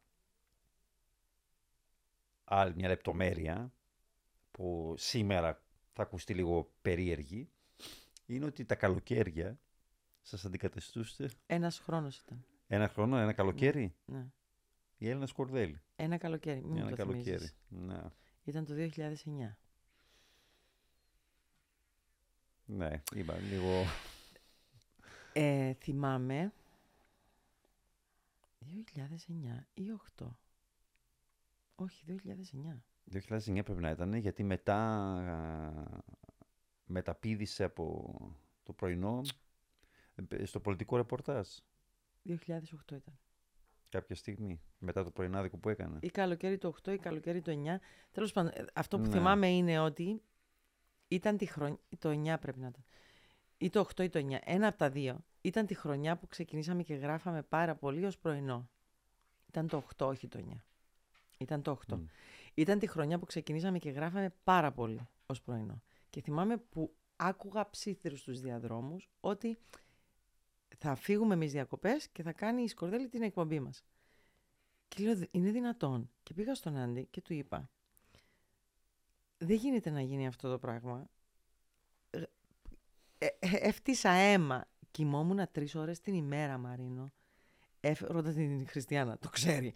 Έφευγα από το, στου- εφ- έφευγα από το γραφείο στις 12 τα μεσάνυχτα Πήγαινα Λεμεσό και ξυπνούσα στις 4, 5 παρατέταρτο, 4 και 45, για να επιστρέψω στο, στο σταθμό. Έμενα και Λεμεσό. Κοιμόμουν 4 ώρες την ημέρα. Και του λέω, έφτιασα αίμα για να, για να στήσω αυτή την εκπομπή. Και θα βάλεις κάποιον που δεν είναι της ίδιας νοοτροπίας, δεν, δεν, δεν θα, για να χαλάσει την εκπομπή. Δηλαδή, και μου έλεγε, όχι, μην ανησυχείς, δεν θα γίνει, δεν θα γίνει, δεν θα γίνει ποτέ. Αυτό το πράγμα δεν θα γίνει, δεν θα γίνει, δεν θα γίνει. Και μία μέρα... Έγινε. Έγινε. Και αυτό που θυμάμαι είναι ότι... Δεν το πήρες καλά. Εγώ δεν το πήρα καλά. Μας έλεγε ο Άντι ότι θα γράψουμε ότι εσείς θα φύγετε και θα πάτε διακοπές και θα σας αντικαταστήσει και ότι είναι αντικατάσταση. Και του λέω δεν με ενδιαφέρει. Αυτό δεν με ενδιαφέρει. Δεν είναι αυτό που με ενδιαφέρε. Με ενδιαφέρε. Εσύ ξέρεις καλύτερα. Δηλαδή, σκέψου να έχεις ε, μια εκπομπή που να είναι σαν το, σαν το μωρό σου. Σαν το μωρό σου, σαν το μωρό σου να το χτίζεις, να το φτιάχνεις και μετά να στο. Ε, θα το πάρει κάποιος άλλος για δύο μήνες, θα το πάρει κάποιος άλλος για ένα μήνα. Θα το... Άρα χαλάς τη δουλειά που έκανα. Εντάξει, οι καλοκαιρινές εκπομπές ήταν ένα, ναι, ένα αλλά ήταν, trend, είναι ένα είδος ας πούμε ναι, το οποίο πολύ συνηθισμένο. Ξέρεις τι του είχα ζητήσει, ξέρεις τι του είχα ζητήσει και θα το δεχόμουν πιο καλά; Να είναι άλλο το σκηνικό και άλλο ο τίτλος. Και άλλη εκπομπή, ναι, έτσι Και ξέρεις τι μου απάντησε; Ότι δεν έχουν το budget και δεν έχουν τα λεφτά να γίνει αυτό το πράγμα. Και έμεινε ο ίδιος τίτλος εκπομπής και το ίδιο σκηνικό. Αν ήταν άλλο σκηνικό και άλλος τίτλος εκπομπής, δεν θα είχα πρόβλημα. Σιγά, δικιά μου εκπομπή είναι. Ό,τι θέλεις κάνεις. Αυτό θα, θα ήταν το πιο Αυτό θα ήταν το, πιο λογικό. Σωστό. Αλλά δεν το κάναν έτσι γιατί δεν είχαν το budget να στήσουν άλλο σκηνικό και να κάνουν άλλη εκπο... Βασικά ήταν απλά αντικατάσταση ναι. παρουσιάστες. Τέλος πάντων. Εγώ ήμουν σίγουρη όταν επιστρέφαμε από το καλοκαιρινές μας διακοπές ότι δεν θα, δεν θα θέλει να φύγει και θυμάσαι την τελευταία της εκπομπή. Ναι. Ναι. ναι. Δεν σας ανέφερε καν. Όχι, μας έβριζε. Εγώ νομίζω θυμάμαι, Όχι, πρέπει να το σχολίαζα. Θα έρθουν οι άλλοι, κάπως έτσι. Δεν ανέφερε καν ναι, τα ονόματά σας. Ναι, ναι, αλλά ο τρόπος που το ναι, είπε ήταν. Ναι, ναι, θα ότι φταίγαμε. Ότι, like... Ναι. Ότι, ότι έλεγε ότι ξέρω εγώ ότι ξέρω ότι δεν θέλετε να φύγω, αλλά πρέπει να φύγω και θα έρθουν οι άλλοι. Και λες, όπα, ποιοι είναι οι άλλοι; Εξάξω αυτό. Θα πιω και ένα καφέ. Ναι, νομίζω το χρειάζεται. Μπορεί να χρειάζεται κάτι πιο δυνατό τώρα. Δεν και αναφέραμε την κατονόμαστη. Ναι. Ε, ε, και τώρα εντάξει, είναι ο συνειρμός ε, περίεργος με και την αναφέραμε, αλλά νομίζω ότι η δολοφονία του Άντι τα άλλαξε όλα. Και όχι μόνο εντάξει, για σένα προσωπικά και για σένα, αλλά και για όλους τους εργαζόμενους νομίζω στον ε, Βία και για το ίδιο το συγκρότημα. Γιατί μετά τίποτα δεν ήταν ξανά το ίδιο. Ε, δεν έχω ξαναζήσει ισχυρότερο σοκ στη ζωή μου. Ε, οι δύο θάνατοι που με καθόρισαν ήταν του Άντι και του πατέρα μου, αλλά του πατέρα μου ήταν φυσιολογικός. Με ποια έννοια, ότι ήταν ένας ηλικιωμένος άνθρωπος, ο οποίος είχε κάποια θέματα υγείας και ήταν το πιο φυσιολογικό να συμβεί. Αυτό που συνέβη με τον Άντι δεν ήταν φυσιολογικό. Ε, Εντάξει, ασύλληπτο τελείως. Ασύλληπτο. Το χωράει ο Ε, και Θυμάμαι... οι συνθήκες και τα κίνητρα όλα. Και, τα πρόσωπα πίσω από τη δολοφονία. Αυτό, αυτό που θυμάμαι εγώ ήταν το πόσο χάλια ήμουνα την προηγούμενη μέρα για κάποιο λόγο. Δεν ήμουνα καλά. Και πήγα στην εκπομπή με μάτια πρησμένα τη Δευτέρα το πρωί. Είχα μία ανησυχία. Από το πουθενά, Μαρίνο. Θες το πιστεύεις, θες δεν το πιστεύεις. Πήγα στην εκπομπή με μάτια πρησμένα και θυμάμαι τον Ερίκο, τον Άλτεμπορ και τον σκηνοθέτη της εκπομπής μου τότε που μου λέει Τι έχεις; Από το ακουστικό. Του λέω Δεν είμαι καλά. Θα τελειώσει η εκπομπή και θα φύγω, δεν μπορώ να μείνω στο γραφείο, δεν είμαι καλά. Δεν ήμουνα καλά, για κάποιο λόγο δεν ήμουνα καλά. και θυμάμαι που μπήκα στο αυτοκίνητο και οδηγούσα και έφτασα μέχρι την Πάφο χωρίς να ξέρω πώς, κλαίγοντας το αυτοκίνητο με αναφιλητά, χωρίς να έχει συμβεί κάτι. Ε, πέρα από το γεγονός ότι ήσουν στην Πάφο. Σταμάτα. Ε, επέστρεψα στο σπίτι, έπεσα για ύπνο και χτυπάει το τηλέφωνο εκείνο ο Γιώργος ο Μιχαήλ. Ο Junior Γιώργος Μιχαήλ, ο δημοσιογράφος. Ναι, ναι. Και μου λέει πού είσαι, του λέω είμαι σπίτι και μου λέει ε, επέξαν τον Άντι. μάλλον όχι, συγγνώμη. Το πρώτο πράγμα που μου είπε είναι μίλησες με τον Άντι καθόλου.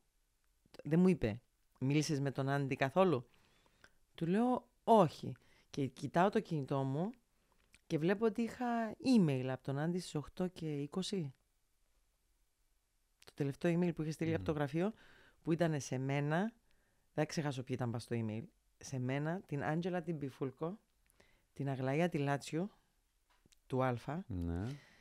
Ε, Με τον οποίο τότε είχατε συνεργασία. με τον οποίο τότε είχαμε συνεργασία και δύο-τρία άλλα άτομα ήταν ο Αλέξης πάνω και μ- βασικά μας έλεγε ήταν σχεδόν σαν αποχαιρετιστήριο μας έλεγε ε, α- ε, Αγλαία να σου συστήσω τη Μέλανη και την Άντζελα και αυτό και ε, έκανε συστάσεις και από εδώ και πέρα θα μιλάτε μεταξύ σας για τις παραγωγές γιατί τότε ο Άντης με προετοίμαζε να πάω πίσω από τις κάμερες γιατί ήταν η χρονιά που θα έμενα ακόμη ένα χρόνο Ναι. και θα πήγαινα πίσω από τις κα- κάμερες και θα έκανα παραγωγή.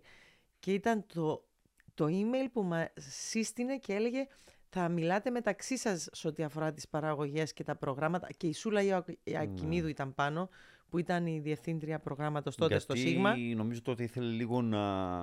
Εντάξει, το κανάλι είχε πλέον μια πορεία καλή και ήθελε Και λίγο ήθελε να να, φύγει, να αφιερωθεί περισσότερο Ναι. στην οικογένεια. Ναι. Και ήταν το τελευταίο email που είχε στείλει. Και μου λέει ο Γιώργος, ε, όχι, του λέω, αλλά μου, είχε- μου στείλε email. Μου λέει, πάρ τον ένα τηλέφωνο. Του λέω, γιατί; Μου λέει, άκουσα ότι επέξαν τον Άντι. Του λέω, Γιώργο, τι λες; Του λέω, θα τον πάρω τηλέφωνο και θα το απαντήσει και θα του πω τι επέξασε. Του θα τον πάρω τηλέφωνο και θα του πω τι. Του λέω, Κλείνω το τηλέφωνο και παίρνω τον Άντι τηλέφωνο και δεν απαντάει. Και μετά παίρνω τον Χρήσανθο. Και μου λέει ο Χρήσανθος το και το. Και ήταν λίγο πριν βγει ο, ο Χρήσανθος βγήκε, όχι, δεν, ο Χρήσανθος βγήκε στο δελτίο αν δεν κάνω λάθος. Ναι, Ναι. ναι. Ήταν λίγο πριν βγει στο, δεν, δεν είχαν κάνει δελτίο ακόμη. Και μου είπε ναι και πήρα τα μάξι και ήρθα Λευκοσία. Και πήγα στο σπίτι του Άντι. Και είδα τον Άντι μπροστά. Ήταν ακόμη στο πάτωμα. Α, ήταν ακόμη... Ναι. Και η κυρία Τούλα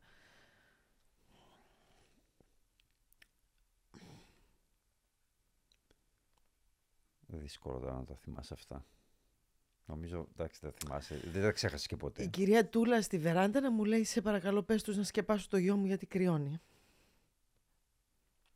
Ναι. Τι μου θύμισες τώρα. Ναι. Ναι. Ε, και μετά από αυτό το γεγονός, εντάξει, όπως είπαμε, τίποτα ξανά δεν ήταν το ίδιο. Ε, ναι. Άλλαξαν όλα. Ήμουνα και λίγο θυμωμένη με τον Άντι τότε, να σου πω την αλήθεια. Θυμωμένη με ποια έννοια; Θυμωμένη. Τέλος πάντων, δεν μπορείς να είσαι θυμωμένη. Θυμωμένη. Γιατί τον είχαν προειδοποιήσει. Και τον είχα προειδοποιήσει. Το Σεπτέμβρη του 2009 είχα πάει στο Hilton Park τότε να κάνω συνέντευξη στη Βύση. Και ήμουνα με τον Ερίκο στο φουαγέ του Hilton Park και περιμέναμε τη Βύση να κατέβει και είδα μια συνάντηση. Που δεν ήταν καλή συνάντηση. Και επ- θυμάμαι την επόμενη μέρα έφευγα, πήγαινα Αθήνα για να πάρω συνέντευξη από την Ούρσουλα Άντρες, όχι την Ούρσουλα Φόντερ Λάιν. Ναι. no. Την Ούρσουλα Άντρες και έπαιρνα τον Άντι τηλέφωνο και δεν, δεν, δεν κατάφερα να επικοινωνήσω μαζί του. Επιστρέφω στην Κύπρο, άκου τώρα συγκυρίες, επιστρέφω Κύπρο, τον βλέπω στο κόκτελ πάρτι στη συναυλία που έκανε η Βύση τη νύχτα που έπεσε ο Λαντάνη. Θυμάσαι, ο μάνετζερ της Βύση που έπεσε και πέθανε. Δεν το θυμάσαι αυτό; Όχι, να πω Το την Σεπτέμβρη αλήθεια. του 2009. Ο Αμερικάνος μάνετζερ της Βύση, ο Λαντάνη, είχε πέσει στο εγκαταπαχτή Α, στο γασ... μπράβο, ναι, ναι, τώρα που λες το θυμήθηκα. Στο στάδι, ναι, ναι. ναι, ναι, ναι, ναι. Βρίσκω τον Άντι εκείνο το βράδυ και πάω να του πω ότι είδα αυτό το... ε, ε. Τι και είδες τελικά; ήταν, Τι δεν θέλεις να... ήταν μια συνάντηση, παιδί μου, που κατάλαβα ότι προσπαθούσε να πάρει κι άλλες μετοχές. Α, και, ναι, εντάξει. ήταν, ήταν μια συνάντηση η οποία ήταν, ναι, αλλά δεν ήταν. Ήταν με άτομα τα οποία Και εγώ είχα πετύχει Οικονομικά- και συνάντηση. Ναι, οικονομικά όμως ήταν με άτομα που το οικονομικό... δηλαδή, Εντάξει, ακούστηκαν και στη Ναι. δίκη, δεν, με- δεν είναι ότι τα είπα εγώ. που οι, οι, οικονομι, οι, οικονομικοί τους, ε, οι οικονομικές τους πηγές δεν ήταν νόμιμες, τέλος πάντων. Ναι, και κατάλαβες ότι κάτι... Και κατάλαβα ότι κάτι παίζει. Δεν γίνεται αυτό το άτομο να συναντιέται με, αυ- με αυτά τα άτομα. Ε, μα τότε έκανε προσπάθειες να αγοράσει όσες Ναι, με και πολλές τότε- μετρικές, να πετάξει τον Άντι έξω από το δίο. Όταν του το είπα, όταν κατάφερα και τον βρήκα μετά από μέρες, γιατί έφυγε, πήγε στην Αμερική για την κηδεία του Λαντάνη και μέχρι να έρθει πίσω, και αυτό ήταν το Σεπτέμβρη. Και θα σου πω και ένα άλλο φοβερό. Εμ, όταν ήρθε πίσω και το είπα, μου είπε: Εσείς οι γυναίκες είσαστε conspiracy theorists. Ναι. Δεν γέρασε καλά αυτή η ατάκα, αλλά εντάξει. ναι, ναι. ενώ. Εντάξει. Και σημείωσε ότι τότε εγώ κρατούσα το αμάξι του Άντι. Ο Άντις είχε δύο μικρά αμάξια. Το... Αχ, πώς το λέγανε αυτό το κουτάκι που είχε, του, τα- που ήταν το time out πάνω. Και είχε και ένα mini Morris που είχε πάνω το Harper's Bazaar. Εγώ κρατούσα το mini Morris για τρεις μήνες, γιατί είχε χαλάσει το αμάξι μου. Είχα πάθει ένα ατύχημα στο highway και κρατούσα το αμάξι του Άντι. Στις παρακολουθήσεις μεταξύ Οκτώβρη του 2009 και Δεκέμβρη στην αποτυχημένη απόπειρα, εγώ κρατούσα το αυτοκίνητο του Άντι. Ω, ψοκίνδυνο. Δεν ήξερες όμως. Όχι. Δεν ήξερα, αλλά μετά είχα Μετά τα μά- έμαθες. μετά έμαθα ότι στη, σε μία από τις πρώτες, είναι με και μέσα στα πρακτικά της δίκης, μέσα στην ομολογία, σε μία, σε μία από τις παρακολουθήσεις πήγαν ξανά πίσω στο... Αυτή, αυτό ε, είπε ο μάρτυρας, ότι ξαναπήγε πίσω στον αδερφό της Κορδέλη να του δώσει φωτογραφία γιατί στο αυτοκίνητο που παρακολουθούσαν δεν ήταν αυτός μέσα. Ω, είδαμε τη Μέλανη και ποιος θα να μπλέξει μαζί της. Σταμάτα. δεν ξέρω αν είδαν εμένα, αν είδαν άλλον. Πάντως εγώ κρατούσα το αυτοκίνητο του Άντι. Και μετά η επόμενη μέρα εσύ ε, έκανες το πέρασμα, έβγαλες την ε, σεζόν. Αυτό έγινε Γενάρη. Τελείωσα. Έβγαλες την ε, σεζόν, αλλά ήταν τελευταία Δύσκολα, σου αλλά την πλέον έβγαλα, ναι. στο πρωινό και μετά ανέλαβες ε, Μετά μη ρωτάς. μετά μια θολούρα. Μη ρωτάς. Θα σου πω, δεν έχω πρόβλημα να το πω. Δεν είναι θολούρα. Είχα τίτλους που δεν είχα κανένα...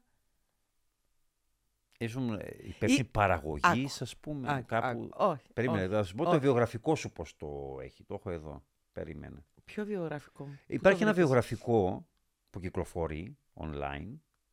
Μμμ. Ναι. Μπα. Και γράφει ότι ήσουν. Τι ήμουν; Όχι. Γιατί το Εί- βρίσκω. είχα, για, είχα για ανάπτυξη παραγωγών, αυτό λες; Ναι, νομίζω Για έτσι. ανάπτυξη παραγωγών. έτσι. Έτσι λεγόταν, ναι. Τέλος πάντων.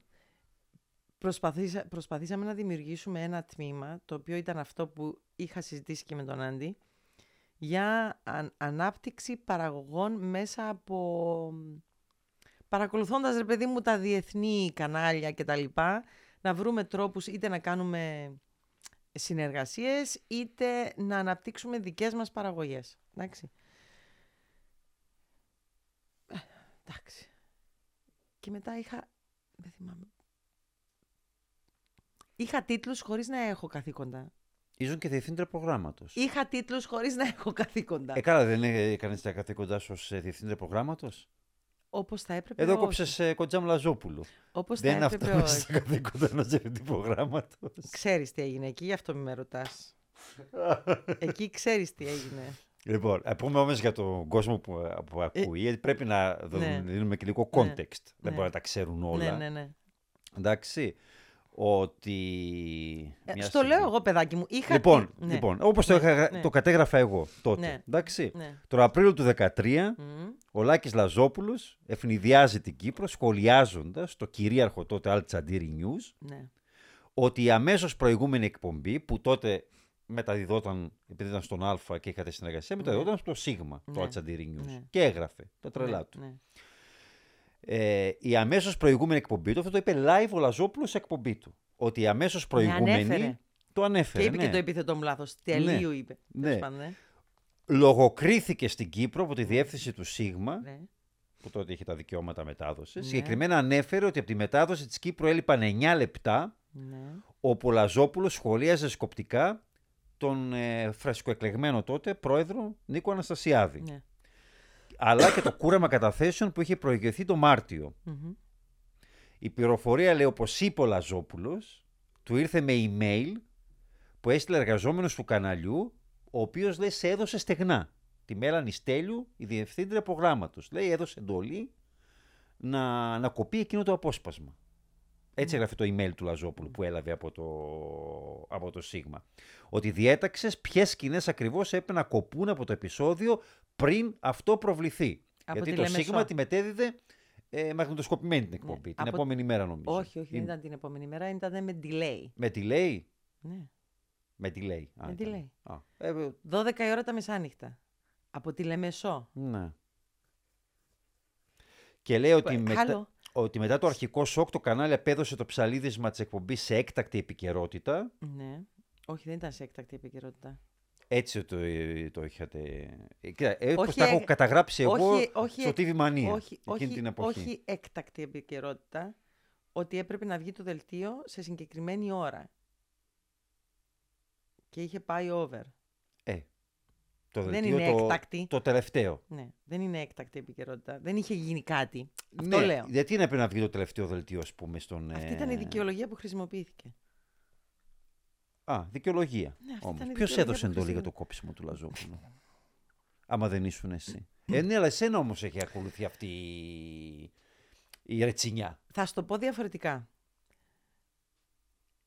Αφού είσαι ο άνθρωπος είπε Θα το σου το όνομά πω- σου, έστω θα- και λάθος, Έστω και λάθος. μπροστά σε ένα κοινό. Τρία εκατομμύρια Έλληνες παρακολουθούσαν το Altsandiri News κάθε εβδομάδα. ε, ε, σε έδωσε. Βλέπεις να με αφορά; Όχι, αλλά θέλω να σου Είναι, πω ότι. ε, Πώς, πώς το λέει η Χριστιανά Ιαρτομίου, θωρείς να με κόφτει, βλέπεις να με κόφτει, ε με κόφτει. Εμ, θα πρέπει να γνωρίζεις, και θα έπρεπε να γνωρίζει και ο ίδιος ο κύριος Λαζόπουλος, γιατί δεν είναι χαζός, ότι για μια τέτοια απόφαση προφανώς και δεν θα την πάρει μόνο η Μέλανη Στέλιου. Δεν γίνεται η Μέλανη Στέλιου από τη Λεμεσό να σηκώνει ένα τηλέφωνο χωρίς να ξέρει τίποτα. Ήσουν χωρίς- διευθύντρια προγράμματος. Ναι. Γιατί δεν ήταν αμεληταίο ο Άλλο τίτλος σου λέω, σταμάτα. Ε, θα ακούσεις πρώτα, θα σου πω. Ήμουνα σπίτι μου και κοιμόμουν. Είναι 12 η ώρα τα μεσάνυχτα. Γίνεται χωρίς να με ειδοποιήσει κάποιος ότι γίνεται κάτι, να μυριστώ τα νύσια μου και να πιάσω τηλέφωνο και να πω κόψετε το τούτο το πράγμα το οποίο δεν έχω δει και δεν έχω ακούσει, αλλά κόψετε το. Που σου λέω ότι δεν είναι ότι δεν πήγαινε live, ότι πήγαινε την επόμενη μέρα. Πήγαινε την ίδια μέρα με delay, νομίζω ούτε μισή ώρα δεν ήτανε. Όσο και προλαβαίναμε να αλλάξουμε κασέτες για να παίξει. Ποιος έδωσε την εντολή; Εντάξει. Άρα, εγώ είπα, κόψτε αυτό που θεωρείτε ότι πρέπει να κόψετε. Εγώ δεν έχω δει τίποτα, δεν ξέρω. Και βλέπουμε αύριο αν πρέπει να κοπεί ή όχι. Αυτό είχε γίνει. Άρα είπες δηλαδή Άλλη- κόψτε ότι θέλετε να άλλη- κόψετε. Μπορώ να σταματήσω. Α. Για να, κα- για να πω εγώ αυτό το πράγμα όμως, έπρεπε να πάρω έγκριση από κάπου. Από πού πήρες την έγκριση; Είσαι δημοσιογράφος, μάθε. Ε, γιατί και τότε σε ρωτούσα. Ναι. Για να, για να κάνω εγώ αυτό το πράγμα. Γιατί εγώ άλλους που ρώτησα εκεί μέσα, όλοι μου δείχναν εσένα. Εγώ για να κάνω αυτό το πράγμα έπρεπε να. Ήταν σπίτι μου στο τηλέφωνο; Η άλλη, η άλλη που ρώτησες, ήταν σπίτι μου στο τηλέφωνο; Όχι. Ωραία. Αλλά είπανε από πού ήρθε η εντολή; Ναι, εγώ ήμουνα σπίτι μου και δέχτηκα ένα τηλεφώνημα. Το οποίο μου έλεγε SOS, γιατί. Να σου πω κάτι. Και δεν είναι. ε, Δεν ήταν πάνω σε ε, ένα πανικό και θα σου εξηγήσω γιατί. Διότι στην προηγούμενη εκπομπή, στην προ-προηγούμενη εκπομπή του, ο Λαζόπουλος είχε εκείνο το,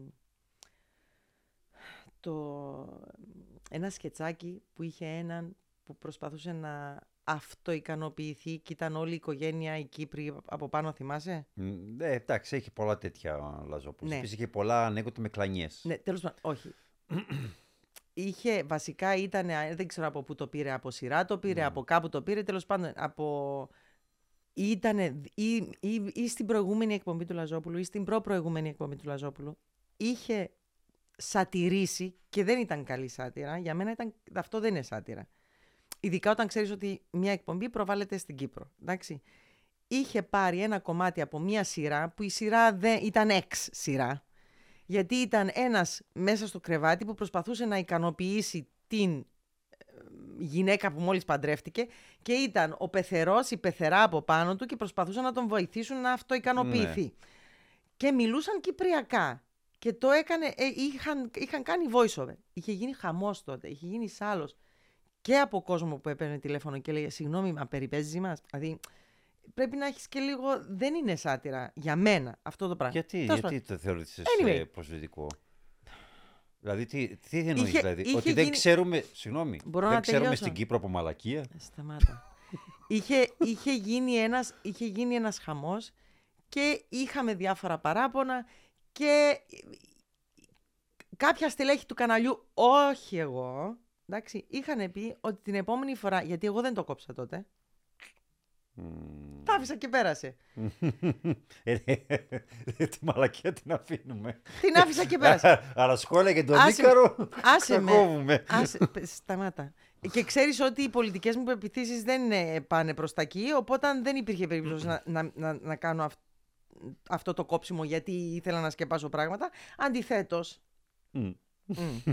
ε, είχε γίνει ένας μεγάλος χαμός τότε και είχα πάρει το φταίξιμο ότι την επόμενη φορά έχει έννοια αν είναι κάτι το οποίο είναι επιλήψιμο γιατί και η αρχή ραδιοτηλεόρασης της, της Κύπρου είναι πολύ διαφορετική από την αρχή ραδιοτηλεόρασης από την... Είναι ένα Λαζόπουλος, ξέρεις Τέλος τι πάντων. αγοράζεις. Anyway. Το βάζουμε αυτό στην Ναι. άκρη. Το βάζουμε αυτό στην... Είχε γίνει ήδη αυτό. Είχε ήδη προηγηθεί αυτό. Το βράδυ εκείνο δέχομαι ένα τηλεφώνημα στο σπίτι από την... Δεν είναι, η κοπέλα δεν φταίει. Από την previewer που μου λέει αυτό και αυτό. Μου λέει «Ε, είναι ολόκληρο αυτό. Δεν ξέρω αν είναι μηνύσιμο αυτά που λέει. Της λέω ούτε εγώ μπορώ να ξέρω γιατί εγώ είμαι σπίτι μου. Είναι 12 η ώρα το βράδυ. Δεν είμαι καν στο Σίγμα. Δεν, του λέω μπορείς να, με- να το ακούσω. Ούτε καν να το ακούσω μπορούσα. Ούτε να ακούσω δεν μπορούσα. Ούτε να δω αφού ήμουν σπίτι μου. Και της λέω δεν, εγώ δεν μπορώ να λάβω αυτή την ευθύνη. Θα ρωτήσω και θα σε πάρω να σου πω. Και πήρα τηλέφωνο Ποιον; το υπεύθυνο άτομο που ήταν από πάνω μου, γιατί δεν είχα άλλο άτομο από πάνω μου. Ε, Μα ποιος ήταν τότε από πάνω σου; Το καρί ήταν μόνο από πάνω σου. Είχα υπεύθυνο άτομο που παρεμπιπτόντως όταν πήγαμε στο γραφείο του Κίκρου Χατζικοστή, ανέλαβα Και μόνη ο, μου την και ευθύνη. ο πατέρας Χατζικοστής. Και ο Χρήσαντος. Και ο Χρήσανθος. Α, τον Χρήσανθος. Είχα τρία άτομα από πάνω μου. Εντάξει. Take your pick. Ναι. Έστειλα μήνυμα και πήρα και τηλέφωνο και είπα αυτό και αυτό. Τι να πω, τι να κάνω; Απλά έτυχε το άτομο που πήρε τηλέφωνο να είμαι εγώ. Και είπα, «Α, ε, αφού δεν, ακ- δεν, δεν Ναι. ήξερα τι έλεγε, λέω αν θεωρείς ότι είναι τόσο επιλήψιμο, κόψτο και αύριο, όταν, αφού πήγαινε anyway επανάληψη Ε, εκπομπή. ναι, πάντα αποτελεσματική μέθοδος. Πονάει κεφάλι, κόψεις κεφάλι. και κόπει ο Λαζόπουλος. Το θέμα είναι ότι εσένα όμως, Την επόμενη όπως λέει μέρα- και η, η Α, αγαπημένη μ' σου ακούς. αγγλική Μ' έκφραση, ακούς, μ' ακούς. σε έριξαν κάτω το λεωφορείο. Never mind. It's okay. Την επόμενη μέρα, την επόμενη μέρα όταν πήγαμε πάνω και είδα. Τι- Της λέω, παιδιά, είστε σοβαροί για αυτό το πράγμα. So Ναι. what? Και πήγε κανονικά η εκπομπή. Ναι. Όχι επειδή, επειδή έγινε θέμα, επειδή δεν μπορώ από το σπίτι μου. Εσύ θα μπορούσες από το σπίτι σου να ξέρεις τι να κόψεις; Και αυτό ένα από τα πράγματα τα οποία με στεναχώρησαν πάρα πολύ ήταν το Under the Bus. Ναι, αυτό. Σε, σε δώσαν κανονικά γιατί Ναι. και έστειλαν email στο Λαζόπουλο κατονομάζοντας εσένα Και το ότι άλλο- εσύ έδωσες την εντολή. Και, Και το άλλο είναι και, έχεις και, και, και τη- αυτή την ιδιότητα, ήσουν διευθύντρια προγράμματος. Και το άλλο είναι ότι από τη στιγμή που εγώ πήρα έγκριση για να κάνω αυτό το πράγμα. Δεν πήρα έγκριση, ζήτησα, ρώτησα τι να κάνω, τι να κάνω; Γιατί δεν υπήρχε περίπτωση Ναι. να, το, να, να πάρω τέτοια απόφαση μόνη μου. Εντάξει, δεν ήταν μόνο η, δυσ- η μόνη δυσάρεστη απόφαση που είχες πάρει τους διευθύντρια προγράμματος. Ποια ήταν η άλλη Είχες δυσάρεστη; αναγκαστεί να κόψεις και εκπομπές. Έτσι δεν είναι; Όχι, Όχι. όχι. Δεν ως διευθύντρια προγράμματος να αποφάσισες για τις εκπομπές άμα θα συνεχίσουν ή όχι; Μόνη μου όχι. Σου ξαναλέω αυτό που σου είπα πριν. Ήταν Είχα- συλλογικές οι Είχα αποφάσεις. πολύ ωραίους τίτλους. Γιατί όμως ο κόσμος έδειχνε, Θέλεις, ότι θέλεις, έδειχνε να σου, εσένα; θέλεις να σου πω και κάτι άλλο; Τη συγκεκριμένη εποχή στο Σίγμα, και θα το πω και ας, δε- δεν νομίζω να βγει κανένας να με διαψεύσει. Είχαμε όλοι πάρα πολύ ωραίους τίτλους Και θα σου πω ότι η πλειοψηφία των ανθρώπων που είχαν πολύ ωραίους τίτλους δεν ήταν αυτοί που έπαιρναν τις αποφάσεις. Μμμ. Εντάξει, ήταν και δεκτικό νομίζω του χάους που επικράτησε μετά την δολοφονία του Άντι στο, στο κανάλι. Δεν ήταν μόνο χάος. Εγώ ένιωθα και γι' αυτό και έφυγα ε, ότι ήταν επίτηδες ε, ε, πώς να το εξηγήσω Ε, πες τη λέξη έλα Τι, τι- μεθοδευμένο με- α, επίτηδες μεθοδευμένο με τέτοιο τρόπο ώστε δεν χρειάζεται το επίτηδες. μεθοδευμένο. ναι, τέλος Ναι. πάντων. Σωστό. Μεθοδευμένο με αυτόν τον τρόπο, ε, ώστε όντως οι άνθρωποι να μην γνωρίζουν ποιες είναι καθαρά οι γραμμές τους σε ό,τι αφορά τα καθήκοντά τους, ώστε να μην μπορούν να ελέγχουν κάποια πράγματα. Γιατί το ξέρεις αυτό το πράγμα. Όταν, Ναι. όταν δεν είναι καθορισμένες οι γραμμές σου για το, γε- όταν δεν είναι καθορισμένες καθαρά οι γραμμές του ποια- ποια είναι τα καθήκοντά σου, δεν μπορείς να πάρεις απόφαση. Γιατί είναι η δικιά μου ή είναι της Μαριλένας, της Ηρωδιακόνου λέω. Είναι δικιά μου απόφαση ή του Χρυσαντού, αφού μπλέκαν όλοι τα μπούτια τους μέσα στα πάντα. Ε, όμως ε, δε- αυτό δεν σε έφερε εσένα σε σύγκρουση. Θυμάμαι τότε, Ποια ας εκπομπή- πούμε, ότι ποια εκπομπή υπήρχε λες ότι κόπηκε; Δεν κόπηκε. με το Δημόπουλο. Δεν την έκοψα εγώ την εκπομπή του Δημοπούλου. Δεν ήμουν καν διευθύντρια προγράμματος. Δύο τηλεοπτικές και μία ραδιοφωνική του κόπηκαν. Πρώτα απ' όλα του κόψει την καλημέρα. Δεν του έκοψα την καλημέρα. Πλάκα μου κάνεις. Όχι, εννοώ κυριολεκτικά την καλημέρα, την εκπομπή καλημέρα που έκανε. Δεν ήμουν εγώ. Δεν ήμουν καν εκεί. Δεν ήμουν εκεί. Κάνεις λάθος στο λογαριασμό σου. Ο, Πότε τελείωσε το καλημέρα; Εκείνη την περίοδο. Πότε τελείωσε το Εντάξει, καλημέρα; Περίμενε, περίμενε. Το καλημέρα, εντάξει, δεν το με τις χρονολογίες. Απλά ε, μετά από σένα, Ναι. εντάξει, ανέλαβε ο, Ναι. ο Δημόπουλος. Και μετά κόπηκε η εκπομπή. Τελείως το πρωινό. ναι. Ναι. Ε, ποιανού απόφαση ήταν αυτή; Όχι, εγώ δεν ήμουν εκεί. Ε, πού ήσουν, αφού εκεί Κάνεις ήσουν λάθος. εσύ. Μετά από τη φάση με το Και Λαζόπουλο. μετά έκανε το πρωτοσέλιδο. Μετά από τη φάση με το Λαζόπουλο, εγώ, που ήταν το 13, εγώ έφυγα από όλα μου τα καθήκοντα. Αυτό νομίζω ήταν νωρίτερα. Α, α, Νωρίτερα ήταν το καλημέρα που κόπηκε. Και το πρωτοσέλιδο επίσης. όχι. Ναι, αφού υπάρχουν, αφού υπά... Θα με κάνεις Παιδί να μου, κάνω έχω, Google έχω, search. τα έκανα, τα έψαξα. Τα έψαξα. Αγαπημένε μου πάντως δεν ήμουν εγώ γιατί δεν ασχολήθηκα. Ήσουν, ήσουν εσύ και μάλιστα και σε μια συνέντευξη ρωτήθηκες γι' αυτό και είπες αυτό το πράγμα, ότι δεν, δεν ήταν δική σου η απόφαση. Και για το πρωτοσέλιδο. Γιατί Άρα τότε... γιατί με ρωτάς; και... Εντάξει, να σε ρωτήσω μετά από καιρό, ε, να σε ρωτήσω εγώ αυτή τη φορά. Ε, δεν ήταν δικιά μου απόφαση. Δεν ήταν δική σου Όχι. απόφαση. Άρα μετά το Λαζόπουλο ήταν που έφυγες, όμως να πούμε ότι πριν αποχωρήσεις τελείως, Έχει, ότι... έχει υπόψη σου ότι Να ε, αναφερθούμε και στην τελευταία σου δουλειά ως παρουσιάστρια. ήμουνα, ήμουνα εργοδοτούμενη στο Σίγμα, αλλά δεν εργαζόμουν. Θα σου το θέσω διαφορετικά.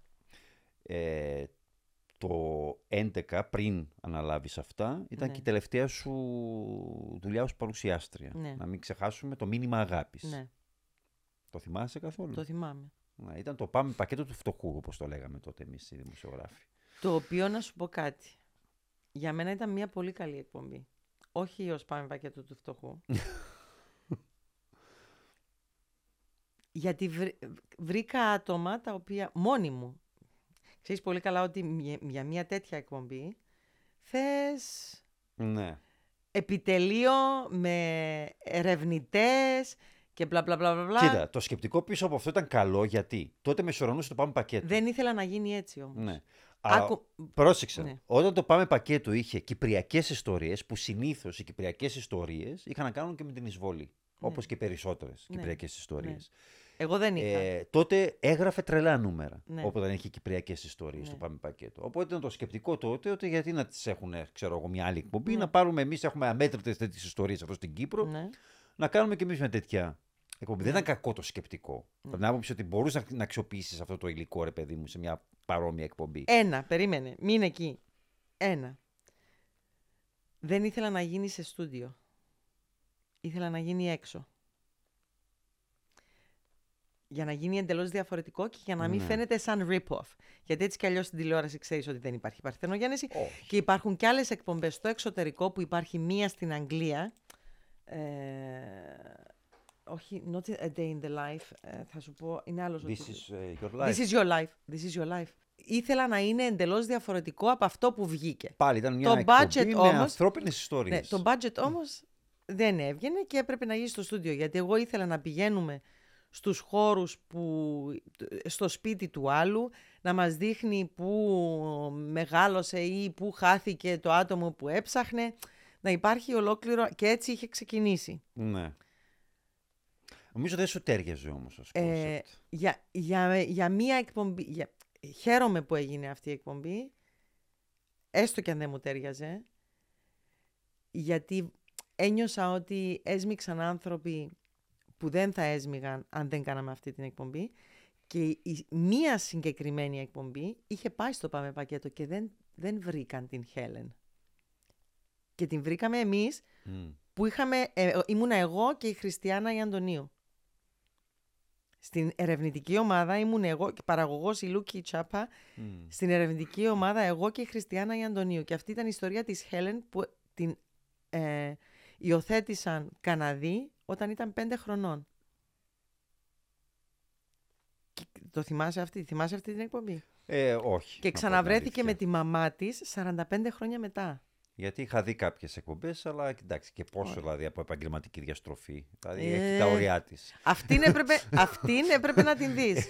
και μην ξεχνάς, τότε έβλεπα τα πάντα. Και όχι, μο- δεν είναι μόνο Πώς να γι' αυτό. αντέξω. Συνδέθηκα πολύ με τη Χέλεν. Γιατί έβλεπα φωτογραφίες. Σκέψου, ας πούμε, τώρα να, να, να έρχεται μια μάνα που είναι 80 χρονών να σου δείχνει φωτογραφίες της κόρης της Μαυρόασπρε της δεκαετίας του 60, που ήταν 4,5 χρονών, πόσο ήταν η τελευταία φωτογραφία που είχε βγάλει, και εσύ να ψάχνεις αυτό το μωρό και να βρίσκεις μία γυναίκα 55 χρονών πόσο ήταν, 50 ήταν τότε η Χέλεν, να βρίσκεις ένα μωρό 50 χρονών στον Καναδά, ενώ νομίζαν ότι ήταν στην Αγγλία, γιατί εκεί την υιοθέτησαν. Αυτό που θυμάμαι Μμ. από την εκπομπή είναι ότι ε, όταν λέω ότι δεν σου τέριαζε, εσύ εντάξει, είχες το στυλ σου που καθιέρωσες. Δεν μου τέριαζε με τον τρόπο που είχε γίνει.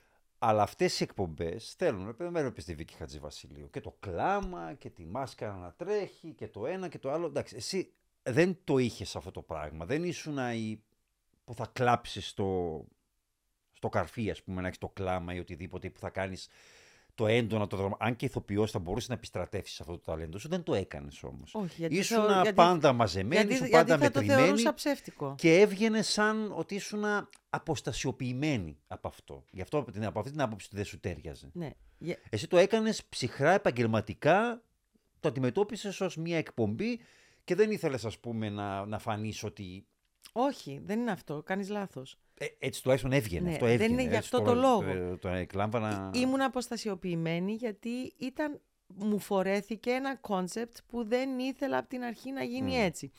Εάν γινόταν με τον τρόπο που εξ αρχής είχαμε πει ότι θα γινόταν, που θα ήταν διαφορετικό, που θα βγαίναμε έξω, που δεν θα είχε στούντιο, που θα ήμασταν εκτός στούντιο, που δεν μπόρεσε να γίνει τελικά, θα- ε, πιστεύω ότι θα ήταν διαφορετικό. Και δεν θα υπήρχε και το, το μέτρο σύγκρισης. Θα ήταν ανθρώπινες ιστορίες, αλλά δεν θα υπήρχε αυτό το μέτρο σύγκρισης. Και έμελε το μήνυμα αγάπης να ήταν η τελευταία σου εκπομπή τουλάχιστον. Ενώ, γιατί εντάξει, την τηλεόραση μετά ακολούθησαν σειρές, δεν έφυγες τελείως από το μέσο. Ε, η τελευταία σου δουλειά και επίση στο Σίγμα, μετά πέρασες πίσω από τις κάμερες, είδαμε πόσο καλά πήγε και εκείνο. Γιατί. Και ενώ με την ιστορία με τον Λαζόπουλο. Είπες όμως κάτι πριν, ότι μετά από αυτό με τον Λαζόπουλο ήταν και η αρχή του τέλους. ναι. Ε, άρα να θεωρήσω και εύκολα και όποιος μας ακούει νομίζω θα βγάλει το ίδιο συμπέρασμα ότι ενοχλήθηκε σφόδρα από το γεγονός ότι σε εξέθεσαν, μάλλον σε κρέμασαν και σε άφησαν να στεγνώσεις εκεί έξω, ενώ κανείς άλλος δεν πήρε την ευθύνη, μόνο εσύ φάνηκες και από τον ίδιο Λαζόπουλο, ας πούμε, ο οποίος σε, εξέ- σε εξέθεσε στην ουσία σε ένα τεράστιο κοινό, ακούστηκε μόνο ότι η Μέλανη Στέλιου, διευθύντρια προγράμματος του Σίγμα, κόβει εκπομπές. Αυτό. Ενώ, όπως λες, δεν ήταν δική σου απόφαση, ή τουλάχιστον δεν ήταν μόνο δική σου. Δέχτηκες ένα τηλεφώνημα από πιο πάνω, σου είπαν ότι έτσι και έτσι και λες εσύ, οκ, κόψτε. Ε, άρα σε έφερε σε σύγκρουση με αυτά τα άτομα. Μετά, αυτό το γεγονός. Ναι. Κάτι έσπασε μέσα σου. Ναι. Και είχες πάρει την απόφαση ότι. Είχα πάρει ήδη τέλειωσε την για απόφαση σένα ότι αυτό. τέλειωσε. Ναι.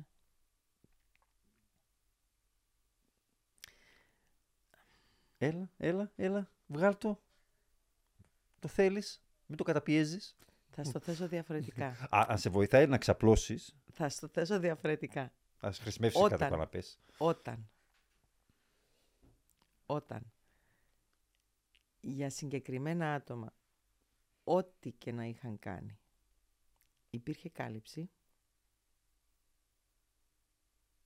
Κάλυψη τώρα από πιο πάνω; Ναι, Ε, πού θα φτάσουμε; πιο πάνω, πιο πάνω, πιο υπάρχει πάνω. πιο πάνω. υπήρχε κάλυψη, ρε παιδί μου. Εντάξει. Και ενώ για κάτι για το οποίο ήταν συλλογική απόφαση και όχι μ, Μμ. δεν έκλεψα, δεν, ε, δεν αντέγραψα, δεν... Ouch. Γιατί ouch; δεν έ... Τέλος πάντων. δεν, δεν έκανα κάτι το οποίο θα μπορούσε να, μου, να με μηνύσει κάποιος για αυτό το πράγμα, ρε παιδί μου, να πάω φυλάκι για αυτό το πράγμα, να μου κινήσει αγωγή για αυτό το πράγμα. Δεν μπο- Κατάλαβες. Δεν μπορείς να μου κινήσεις αγωγή για αυτό Εντάξει. το πράγμα. Κατάλαβες τι εννοώ. Δεν υπήρχε, δεν υπήρχε, πώς το λένε. ε, Ακολούθησες οδηγίες. ναι, όχι. Πέρα από αυτό, η πράξη μου ως πράξη δεν μπορούσε να φέρει στο κανάλι νομική, νομικό πρόβλημα, κάτι τέλος πάντων. Ε, όχι, σας έφερε ένα νομικό πρόβλημα γιατί σας έκραζα τότε. Άσε ρε. Ε, Κατάλαβες τι εννοώ, Μαρίνο. Εσύ πάντα μας έκραζες έτσι κι αλλιώς. Ε, Εκεί φάγατε πολύ κράξιμο. ναι, Πάρα δεν, πολύ. θα περίμενα... δεν- όχι, δεν περίμενα να Περίμενες, υπάρχει... ο, περίμενε. Γιατί δεν δεν το λες. υπάρχει- Περίμενες κάλυψη, περίμενες Όχι στήριξη κάλυψη, τουλάχιστον. στήριξη. Στήριξη. Δεν περίμενα κάλυψη, περίμενα στήριξη, την οποία δεν είχα, εντάξει. Ναι, όχι, σε, σε έδωσαν, σε, σε άφησαν, ε, σου λέω. Σε κρέμασαν και σε Καλό άφησαν μου να έκανα, στεγνώσεις Μαρίνο, εκεί. καλό μου έκανε. Ναι. Ναι, Κοιτώντας πίσω, ναι, αυτό σκέφτεσαι. ναι, Δηλαδή μετά έφυγες. ναι. Εμένα μου έκανε καλό. Πώς ήταν εσύ, κάτω από ποιες συνθήκες έφυγες. Πρώτα απ' όλα, να πούμε, να δώσουμε Απλά να πάλι σου ένα πω- απλά context να ότι σου πω, μετά η- τον Άντι, να καταλάβει ο κόσμος. Απλά να σου μετά πω- τον ναι, Άντι, το ναι. Σίγμα, θύμιζε ένα Game of Thrones, Ναι, επίσης του φτωχού, εννοείται, ναι, ναι, ναι. όπου είναι ότι όταν φεύγει ένας ηγέτης, δημιουργούνται 10 μικροί ηγετήσκοι. Και ο καθένας θεωρεί την περιοχή του φέουδο. Και Συμφωνώ. αρχίζουν μεταξύ τους τα φέουδα αυτά να αλληλοεξοντώνονται. Συμφωνώ. Κανονικό Game of Thrones. Ήταν κανονικότατο. Ναι. Ποιος οίκος ήσουν εσύ; Εγώ να σου πω κάτι. Εγώ το είχα προβλέψει αυτό το πράγμα. Και θυμάμαι και σε ποιον το είπα. Στη Αλλά ρούλα, σαν να σε φάγανε οι Λάνιστερς. στη Το ρούλα- μόνο σίγουρο. στη ρούλα τη Γεωργιάδου, θυμάμαι μέσα στην καντίνα του Σίγμα.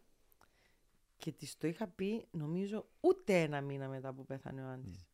Και μου θυμάμαι τη ρούλα που μου είπε, όχι ρε, τουλάχιστον τα άτομα του Άντι. Εγώ ήμουνα τα, ένα από τα άτομα, Μα τα άτομα του Άντια είναι από ψήλωση. Είναι κανονική σφαγή μετά. ναι, Ένα-ένα.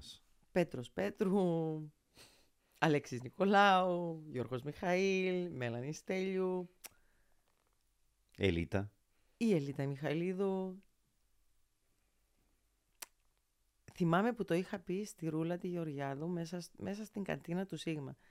Ότι I am next. Μμ. Και μου λέει, όχι ρε, τα άτομα του Άντι. Και της λέω, Ρούλα, ειδικά τα άτομα του Άντι. Ναι, ναι, έγινε καθάριση. Έγινε, ναι, αλλά και, να σου πω, όλοι και σε, για όλους μας βγήκε σε καλό, θεωρώ. Εντάξει, γιατί Ε, μετά, ναι. εντάξει, το 2013 είχαμε και την ε, κρίση, χτυπήθηκε η τηλεόραση, ειδικά τα media αλίπητα και το Σίγμα λόγω του βρισκόταν ήδη σε καθοδική πορεία μετά, τα τελευταία τρία χρόνια μετά την δολοφονία του Άντι. Ε, εντάξει, η αλήθεια είναι ότι δεν ήταν και το καλύτερος χώρος να μένεις Όχι. για να, να έχεις μέλλον, ας πούμε, ή οποιοδήποτε. Αλλά για ένα πράγμα δεν μετανιώνω και για ένα πράγμα δεν... ε, Τουλάχιστον νιώθω καθαρή με τη συνείδησή μου ότι εγώ αναλαμβάνω τις ευθύνες που, αμα- α- που μου αναλογούν για τις Μμ. αποφάσεις που πρέπει να πάρω. Άρα λοιπόν φεύγεις από το Σίγμα, επιστρέφεις το 15, αλλά μέσω Δεν του... επέστρεψα. Όχι, μέσω του Ήτανε κρυφού και άδα. σειρά, Σε ήταν μια σειρά, ναι. Κρυφός και άδα, στον οποίο φαντάζομαι, εντάξει, όσα λιγότερα Και πούμε, Άδας, ναι. Ναι, τόσο το καλύτερο. Για πες. Έρχεσαι. ε, όχι, είπα να μην πούμε, να μην αναφερθούμε Εντάξει, στη σειρά, οκ. νομίζω κρίμα είναι. Μετά, Ε, με έχεις εκεί όλα γραμμένα. μετά τα έχω, ναι. ναι, Έλα, ναι, για ναι, πες. ναι, έχω. Ε, α, περίμενε, είχες και τα... Όσο, όσο ήσουν, Έλα πάλι. Τι θυμήθηκες; περίμενε, έπαιζες και στα σπαμπαλόνια. Ναι, Αλλά όσο ήσουν, νομίζω, Ναι. διευθύντρια ναι, προγράμματος. ναι. Ήσουν διευθύντρια προγράμματος και έπαιζες σε. Δεν ήμουν σειρά. διευθύντρια προγράμματος τότε, κάτι άλλο έκανα. Δηλαδή, Αποκλείεται. Παραγωγής. Κάτι είχες πάντως. Όχι, δεν ήμουν ποτέ διευθύντρια παραγωγής. Πρόσεξε πολύ καλά. Πιπέρι στο στόμα. Υπεύθυνη ο παραγωγής, μα κάπου το είχα αγαπημένης μου, σημειώσει, ήταν και μάλιστα- αγαπημένος μου, λατρεμένος μου Δημήτρης Τοκαρής θα έρθει και θα σου Όχι, πει. εκείνος ήταν διευθυντής τοπικών παραγωγών. Σε παρακαλώ. Σε ε, παρακαλώ. τοπική παραγωγή είναι τα άσπρα Όχι. μπαλόνια. Εκείνο εντάξει. Όχι, Μαρινό, μην το ψάχνεις γιατί έκανα και στο marketing, έκανα Δεν και στις θυμάσαι τον πωλήσεις. τίτλο σου. Όχι. Πώς Σου δεν λέω, θυμάσαι τον γιατί τίτλο σου; περνούσα τρεις μήνες και άλλαζα τίτλο. Μ, μ, μ, Τι θες να θυμάμαι; Ξέρεις από πόσα πόστα έχω περάσει; Ναι. Ε, ήμουνα, ήμουνα, ήμουνα μαζί με τον, Πέτρο, τον Πέτρου τότε, ξέρω που ήμουνα. Ήμουνα στο marketing. Στις, στις, στις, ε, ναι. Το μόνο που Public δεν relations. έκανες και κακός για μένα που και δεν πωλήσει έκανες, ήμουνα. Ήταν και στο, τμήμα- εκπομπή μαγειρικής. και στο τμήμα πωλήσεων ήμουνα. Αν και υποδίθηκε μια σεφ στο στο Walmart, Walmart. Δεν είχες ποτέ δική σου εκπομπή μαγειρικής, γιατί θα είχες τον πιο γαμάτο τίτλο. Μέλανης Ζωμός. και δεν το σκέφτηκες. Θα το κάνουμε μαζί. ε, Θα το κάνουμε μαζί. ή μπορεί να κάνεις και ταξιδιωτική εκπομπή. Μέλανης Δρυμός.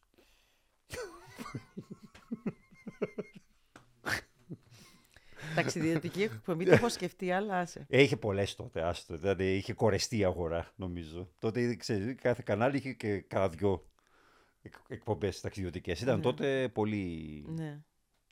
hot. Μετά γίνανε μαγειρική. Ε, αλλά μετά τα επόμενα χρόνια, εντάξει, παρέμεινε στο μέσο, αλλά ως ηθοποιός πλέον, με συμμετοχή Ναι. ε, σε σειρές όπως ένα επεισόδιο στο Κάρμα, Δύο. δύο, Τρία. Σίγουρα. Πόσα; Τρία, τρία, Τρία; τρία, τρία. Τρία στο κάρμα. πρωταγωνιστικό ρόλο στο Μπλε, Ναι. του Τσάκα. Γιώργου Τσάκα. Ναι. Η πρώτη του για εκείνος μετά από ένα κενό τότε που είχε τελειώσει την εργασία του με τον Αντένα. Είχε μεσολαβήσει ένα κενό, ήταν μεγάλη του επιστροφή στον Α αυτή τη φορά ναι. ε, με τον Μπλε. Αν δεν κάνω λάθος, Έπαιξα και στο... α, τις 8 λέξεις Στις οχτώ λέξεις. Του Ανδρέα Γεωργίου. Ε, μ, ένα επεισόδιο στο... Έλα, εδώ στον Α ήτανε. Αχ, που έπαιζε ο Χριστόδουλος ο Μαρτάς. Κολλάω. Λα Φαμίλια. Α, το η Φαμίλια. Ναι, ναι. Ε, στο Μπλε δεν είχες ρόλο Ναι. κακιάς. Ναι, ας ναι, το ναι, ναι, ναι, πούμε. ναι, ναι, ναι. Ε, θυμάμαι. Το θυμάμαι, γιατί είχα δει αρκετά επεισόδια, γιατί έπρεπε να, να γράψω. Ναι, που για γίνεται τη καλή σειρά. στο τέλος όμως. Ναι, Έτσι αλλά θυμάμαι, και θυμάμαι, εσύ φυσικά δεν το θυμάσαι, γιατί κανείς δεν θυμάται τα καλά. Όλοι έχουν μια τάση να θυμούνται μόνο τα κακά που τους γράφω, αλλά είχα γράψει καλά ότι ήσουν μια πολύ καλή κακιά. Πάρα πολύ καλή. Και σου πήγαινε γάντιο ο ρόλος. Το θυμάμαι, το βρήκα στο αρχείο μου. Να μου το Αλλά φυσικά δεν τα στείλεις- θυμάστε να αυτά. μου το στείλεις, Ποτέ γιατί κανείς δεν δεν τα το- θυμάται αυτά. Να μου το στείλεις γιατί δεν το διάβασα αυτό. Ε, είμαι σίγουρος. Ξέρεις, ξέρεις τι συμβαίνει. Και αυτό είναι άσχημο Ναι. για σας, να σου πω γιατί. Συνήθως θα μας πάρουν τηλέφωνο. Α, είδες τι σου έγρα... Δεν, δεν πήγαινα να πάρω, συγγνώμη. Ναι, δεν ναι, πήγαινα ναι, να τα ναι. πάρω ή να μπω στο ίντερνετ και να δω Όχι. τι μου γράφει ο Μαρίνος Όπως... ή ο Τάδε ή ο... Είναι όπως αυτό το email που στείλανε στο Λαζόπουλο. Ναι. ναι. Κάπως έτσι, καλοθερητές πολλοί υπάρχουν. Ναι, αλλά κα- ναι, όπως αυτό ας είμαστε θα, θα, ειλικρινείς. θα σε πάρουν τηλέφωνο και θα σου πούν. Δεν θα σε πάρουν τηλέφωνο να σου πούν. Είδες τι καλό σου έγραψε ο Μαρίνος. Θα σε πάρουν τηλέφωνο και θα σου πούν. Είδες τι σου έγραψε ο Μαρίνος Ε, και ναι. σε βρίζει και σε αυτό και. τερερερε». Άρα. Έτσι όπως συμβαίνει, κοίταξε, όπως ε, συμβαίνει και με τη βουλωμένη τουαλέτα, τα κακά μένουν. Ναι. Ποτέ τα καλά. Όμως, Επιπλέον. ήσουν καλή. εκεί. Όμως κιόλας. Ήσουν καλή στο, στο μπλε. Κρίμα που ήταν άτυχη σειρά, δεν ε, Ναι. πήγε καλά. Αλλά, και ήταν το 18 πότε ήταν; Ήταν μια... Το 18. 18-19 ήταν η, σ- η σεζόν. Ε, Και φτάνουμε, εντάξει, 8 λέξεις το 19, συνεργασία πάλι reunion με τον Ανδρέα Γεωργίου μετά τα, τα άσπρα μπαλόνια. Ε, και φτάνουμε στην ε, τελευταία σου, καταγεγραμμένη τουλάχιστον μέχρι τώρα τηλεοπτική σου εμφάνιση. Τελευταία ώρα. Αχ, ναι. Ναι. Πω, Τελευταία ώρα σημαδιακό ο, ναι. ο τίτλος. Γιατί παραμένει μέχρι στιγμής, εντάξει. Φαντάζομαι θα έχεις κάτι ακόμα στα σκαριά. Αλλά είναι η τελευταία σου Που ήταν υπο... του Open κάτω, σειρά. κάτω από δύσκολες συνθήκες όμως. Γιατί ήταν επί COVID. Ήταν το 2021. 21. 21, 22, 21, 22, 21-22. που είχαμε ακόμη εκείνα τα τεστ κάθε φορά που πηγαίναμε να κάνουμε γύρισμα, κάθε φορά που είχε κάποιος COVID κλ- έκλεινε η σειρά. Νομίζω ήταν λίγο μετεμποδίων, όχι λίγο, έως πολύ, γιατί υ- υπήρξε φάση που μείναμε από επεισόδια γιατί έπεφτε ο ένας μετά τον άλλον και απαγορευόταν να πάμε Ναι. δουλειά, οπότε εντάξει.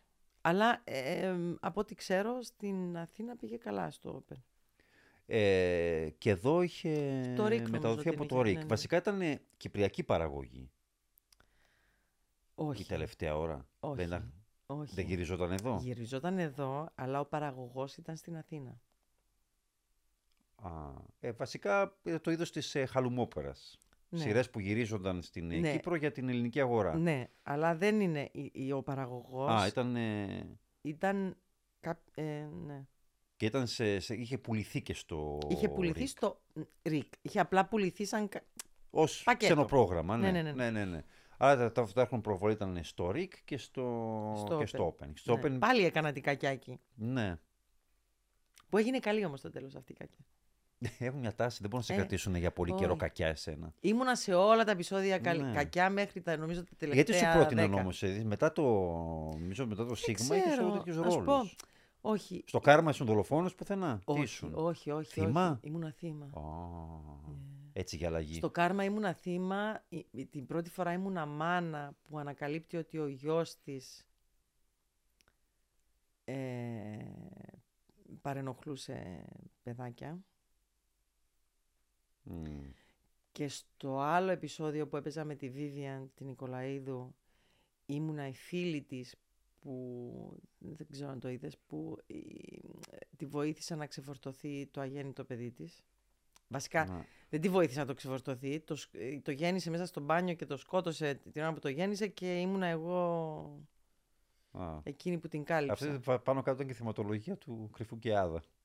Εγώ την κάλυψα. Εγώ την κάλυψα. Τέλος πάντων.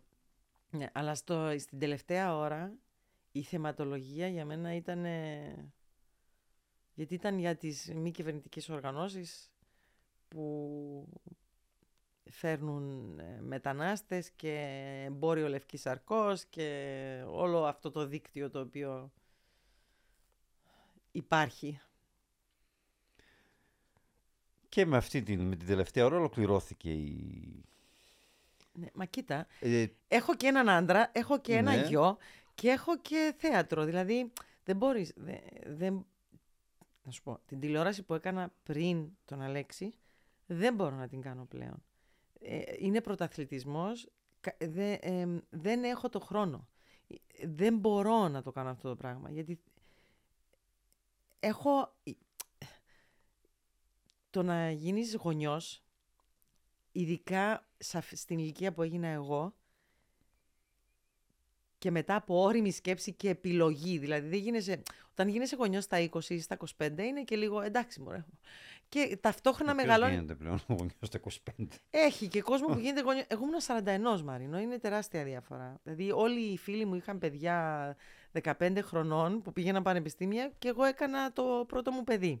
Άλλο είναι να κάνεις το τρίτο σου στα 41 επειδή έτυχε, και άλλο συνειδητά να κάνεις το πρώτο σου παιδί στα 41. Συνήθως εκεί είναι που σταματάς να κάνεις παιδιά Ναι. ως γυναίκα. Οι άντρες μπορούν να κάνουν και μέχρι τα 70 τους, άμα θέλουν. Συνήθως αυτή είναι η φάση που λίγο σταματά. Ό- όταν, όταν, όταν κάνεις ένα, ένα μωρό σε αυτή την ηλικία και είναι συνειδητή επιλογή, το κάνεις γιατί συνειδητοποιείς ότι δεν θα μεγαλώσεις ένα μωρό, αλλά έναν άνθρωπο. Ότι είσαι μαζί του για ένα χι χρονικό διάστημα που θέλεις να του δώσεις τα εφόδια ώστε να βγει ένας σωστός άνθρωπος στην κοινωνία. 20 Για να- χρόνια τουλάχιστον. Τουλάχιστον. Για να το κάνω αυτό το πράγμα πρέπει να διαθέσω χρόνο. Τον οποίο θα πάρω από... Δηλαδή παλιά έκανα όλα αυτά που ανέφερες πριν. Δηλαδή μ, μ, Κρίσος και Ζωγράφος, Γαλατίας και Πυγμαλίωνος. Έκανα και πρωινό ταυτόχρονα. Έκανα και σειρές ταυτόχρονα. Έκανα και θέατρο. Και θέατρο. Βάλε 2003 και θα δεις ότι είχα θέατρο, είχα και το πρωινό στο ΡΙΚ, είχα και σειρά. Ε, δούλευα 20 ώρες την ημέρα. Εντάξει, τώρα δεν θα σε ρωτήσω αν θα έκανες, θα επέστρεφες πάλι, ίσως και για αυτόν τον λόγο στην ε, τηλεόραση, γιατί δεν υπάρχουν πλέον αυτά που έκανες, τα οποία μεσοδονούσες τώρα. Εκπομπές, τα τοπικά κανάλια, τα κυπριακά κανάλια δεν επενδύουν πλέον σε εκπομπές. Ε, έχουν σου- μείνει με αυτές που, ε, η Αριστοτέλους, ο Λούις, ενώ οι κρατεές εκπομπές, οι πετυχημένες που είναι τα τελευταία Που χρόνια, λατρεύω τον Λουί, είναι τέλειος. δεν επενδύουν πλέον σε κάτι καινούριο. Ούτε να σου πω τι πρωινάδικα θα ήθελα υπάρχουν. να κάνω. Να σου πω τι θα Ναι. ήθελα να κάνω. Δεν θα, καταρχάς δεν θα επέστρεφα ποτέ σε κάτι καθημερινό. Δεν υπάρχει περίπτωση. Ναι. Αυτό το σπορ είναι πολύ χρονοβόρο. Το καθημερινό είναι killer. Ε, ειδικά αν πρέπει εσύ ο ίδιος να ετοιμάζεις τα, τη θεματολογία, δεν υπάρχει περίπτωση. Και επειδή ξέρω τον εαυτό μου που δεν μπορώ απλά να πηγαίνω και να παρουσιάζω μια εκπομπή και να μου δίνουν τι να λέω και να φεύγω χωρίς να νιώθω ότι συμμετέχω και να γνωρίζω την ιστορία πολύ καλά, δεν δε, δεν μπορώ να το κάνω. Εμ, ήθελα πάντα να κάνω που δεν υπάρχει στην Κυπριακή τηλεόραση και δεν έχει γίνει ποτέ στην τηλεόραση, Κυπριακή τηλεόραση, κάτι για την ιστορία της Κύπρου, για, για, την, για την πολυπολιτισμικότητα της Κύπρου ως travel εκπομπή, αλλά όχι στείνομαι μπροστά από την κάμερα στο χέρι, με κινητό. Μμ. Ε, για να είναι και πιο απλό και για να μην είναι και τόσο costly, για να μην είναι τόσο ακριβό. Γιατί θα μπορούσε να είναι πολύ ακριβή μια τέτοια εκπομπή. Αφ- αν, αν μπορούσα να, να βρω το χρόνο να κάνω κάτι τέτοιο, θα το έκανα. Εντάξει, μπορείς να το κάνεις στο διαδίκτυο. Ναι. Γιατί εντάξει, τηλεόραση δεν μπορεί να, Που, να στηρίξει κάτι να σου πω, τέτοιο. έτσι όπως είμαστε σήμερα, που θα μπορούσα αυτή την εκπομπή να την κάνω και στα αγγλικά και όχι μόνο στα ελληνικά. Μμ. και στο διαδίκτυο. Που εκεί σου δίνει ένα άλλο, εμ, ένα άλλο κοινό, το οποίο δεν σε περιορίζει μόνο στην Κύπρο. Ακριβώς. Ναι. Ε, έχεις κάτι στα σκαριά όσο ό,τι αφορά κάποια τηλεοπτική σειρά; Προς το παρόν όχι. Κάνω θέατρο μέχρι τα τε- το τέλος Φεβρουαρίου που Μμ. είμαστε στο ΘΟΚ και βλέπουμε. Σε αυτό το σημείο να σου ευχηθώ πρώτα απ' όλα καλή επιτυχία ε, ότι κάνεις ή σκοπεύεις να κάνεις. Να ευχηθώ να σε ξαναδούμε στο γυαλί, γιατί παρά τις όποιες ε, προστριβές που μπορεί να είχαμε στο παρελθόν, όχι, όχι, όχι. Πιστεύω ότι κάποια concept, κάποια concept σου πήγαιναν. Κάποια άλλα όχι και τόσο. Μα δεν είναι φυσιολογικό. Ναι, Ευχαριστώ. αυτό, αυτό ακριβώς. Αυτό λέω κι εγώ. Αυτό πάντα έλεγα εγώ, αλλά Μα δεν Ποιος είναι μ' ακούει, φυσιολογικό είπαμε, ότι μόνο τα δεν άσχημα μπορούμε, μένουν. δεν μπορούμε όλοι να κάνουμε Ναι. όλα; Εντάξει. Ακριβώς. Κακό είναι να δοκιμάζεις. Όχι. Αν δεν δοκιμάσεις δεν θα ξέρεις. Ή να σε δούμε πάλι σε κάποια σειρά, σε ρόλο κακιάς που άσε να μαντέψω, γίνεται καλή στο τέλος. Πάντα. και να σε ευχαριστήσω για τον χρόνο που διέθεσες να παραβρεθείς Εγώ σε στα TV ευχαριστώ Stories. για αυτή την όμορφη κουβέντα που κάναμε. Φίλες και φίλοι, ευχαριστούμε για την ακρόαση.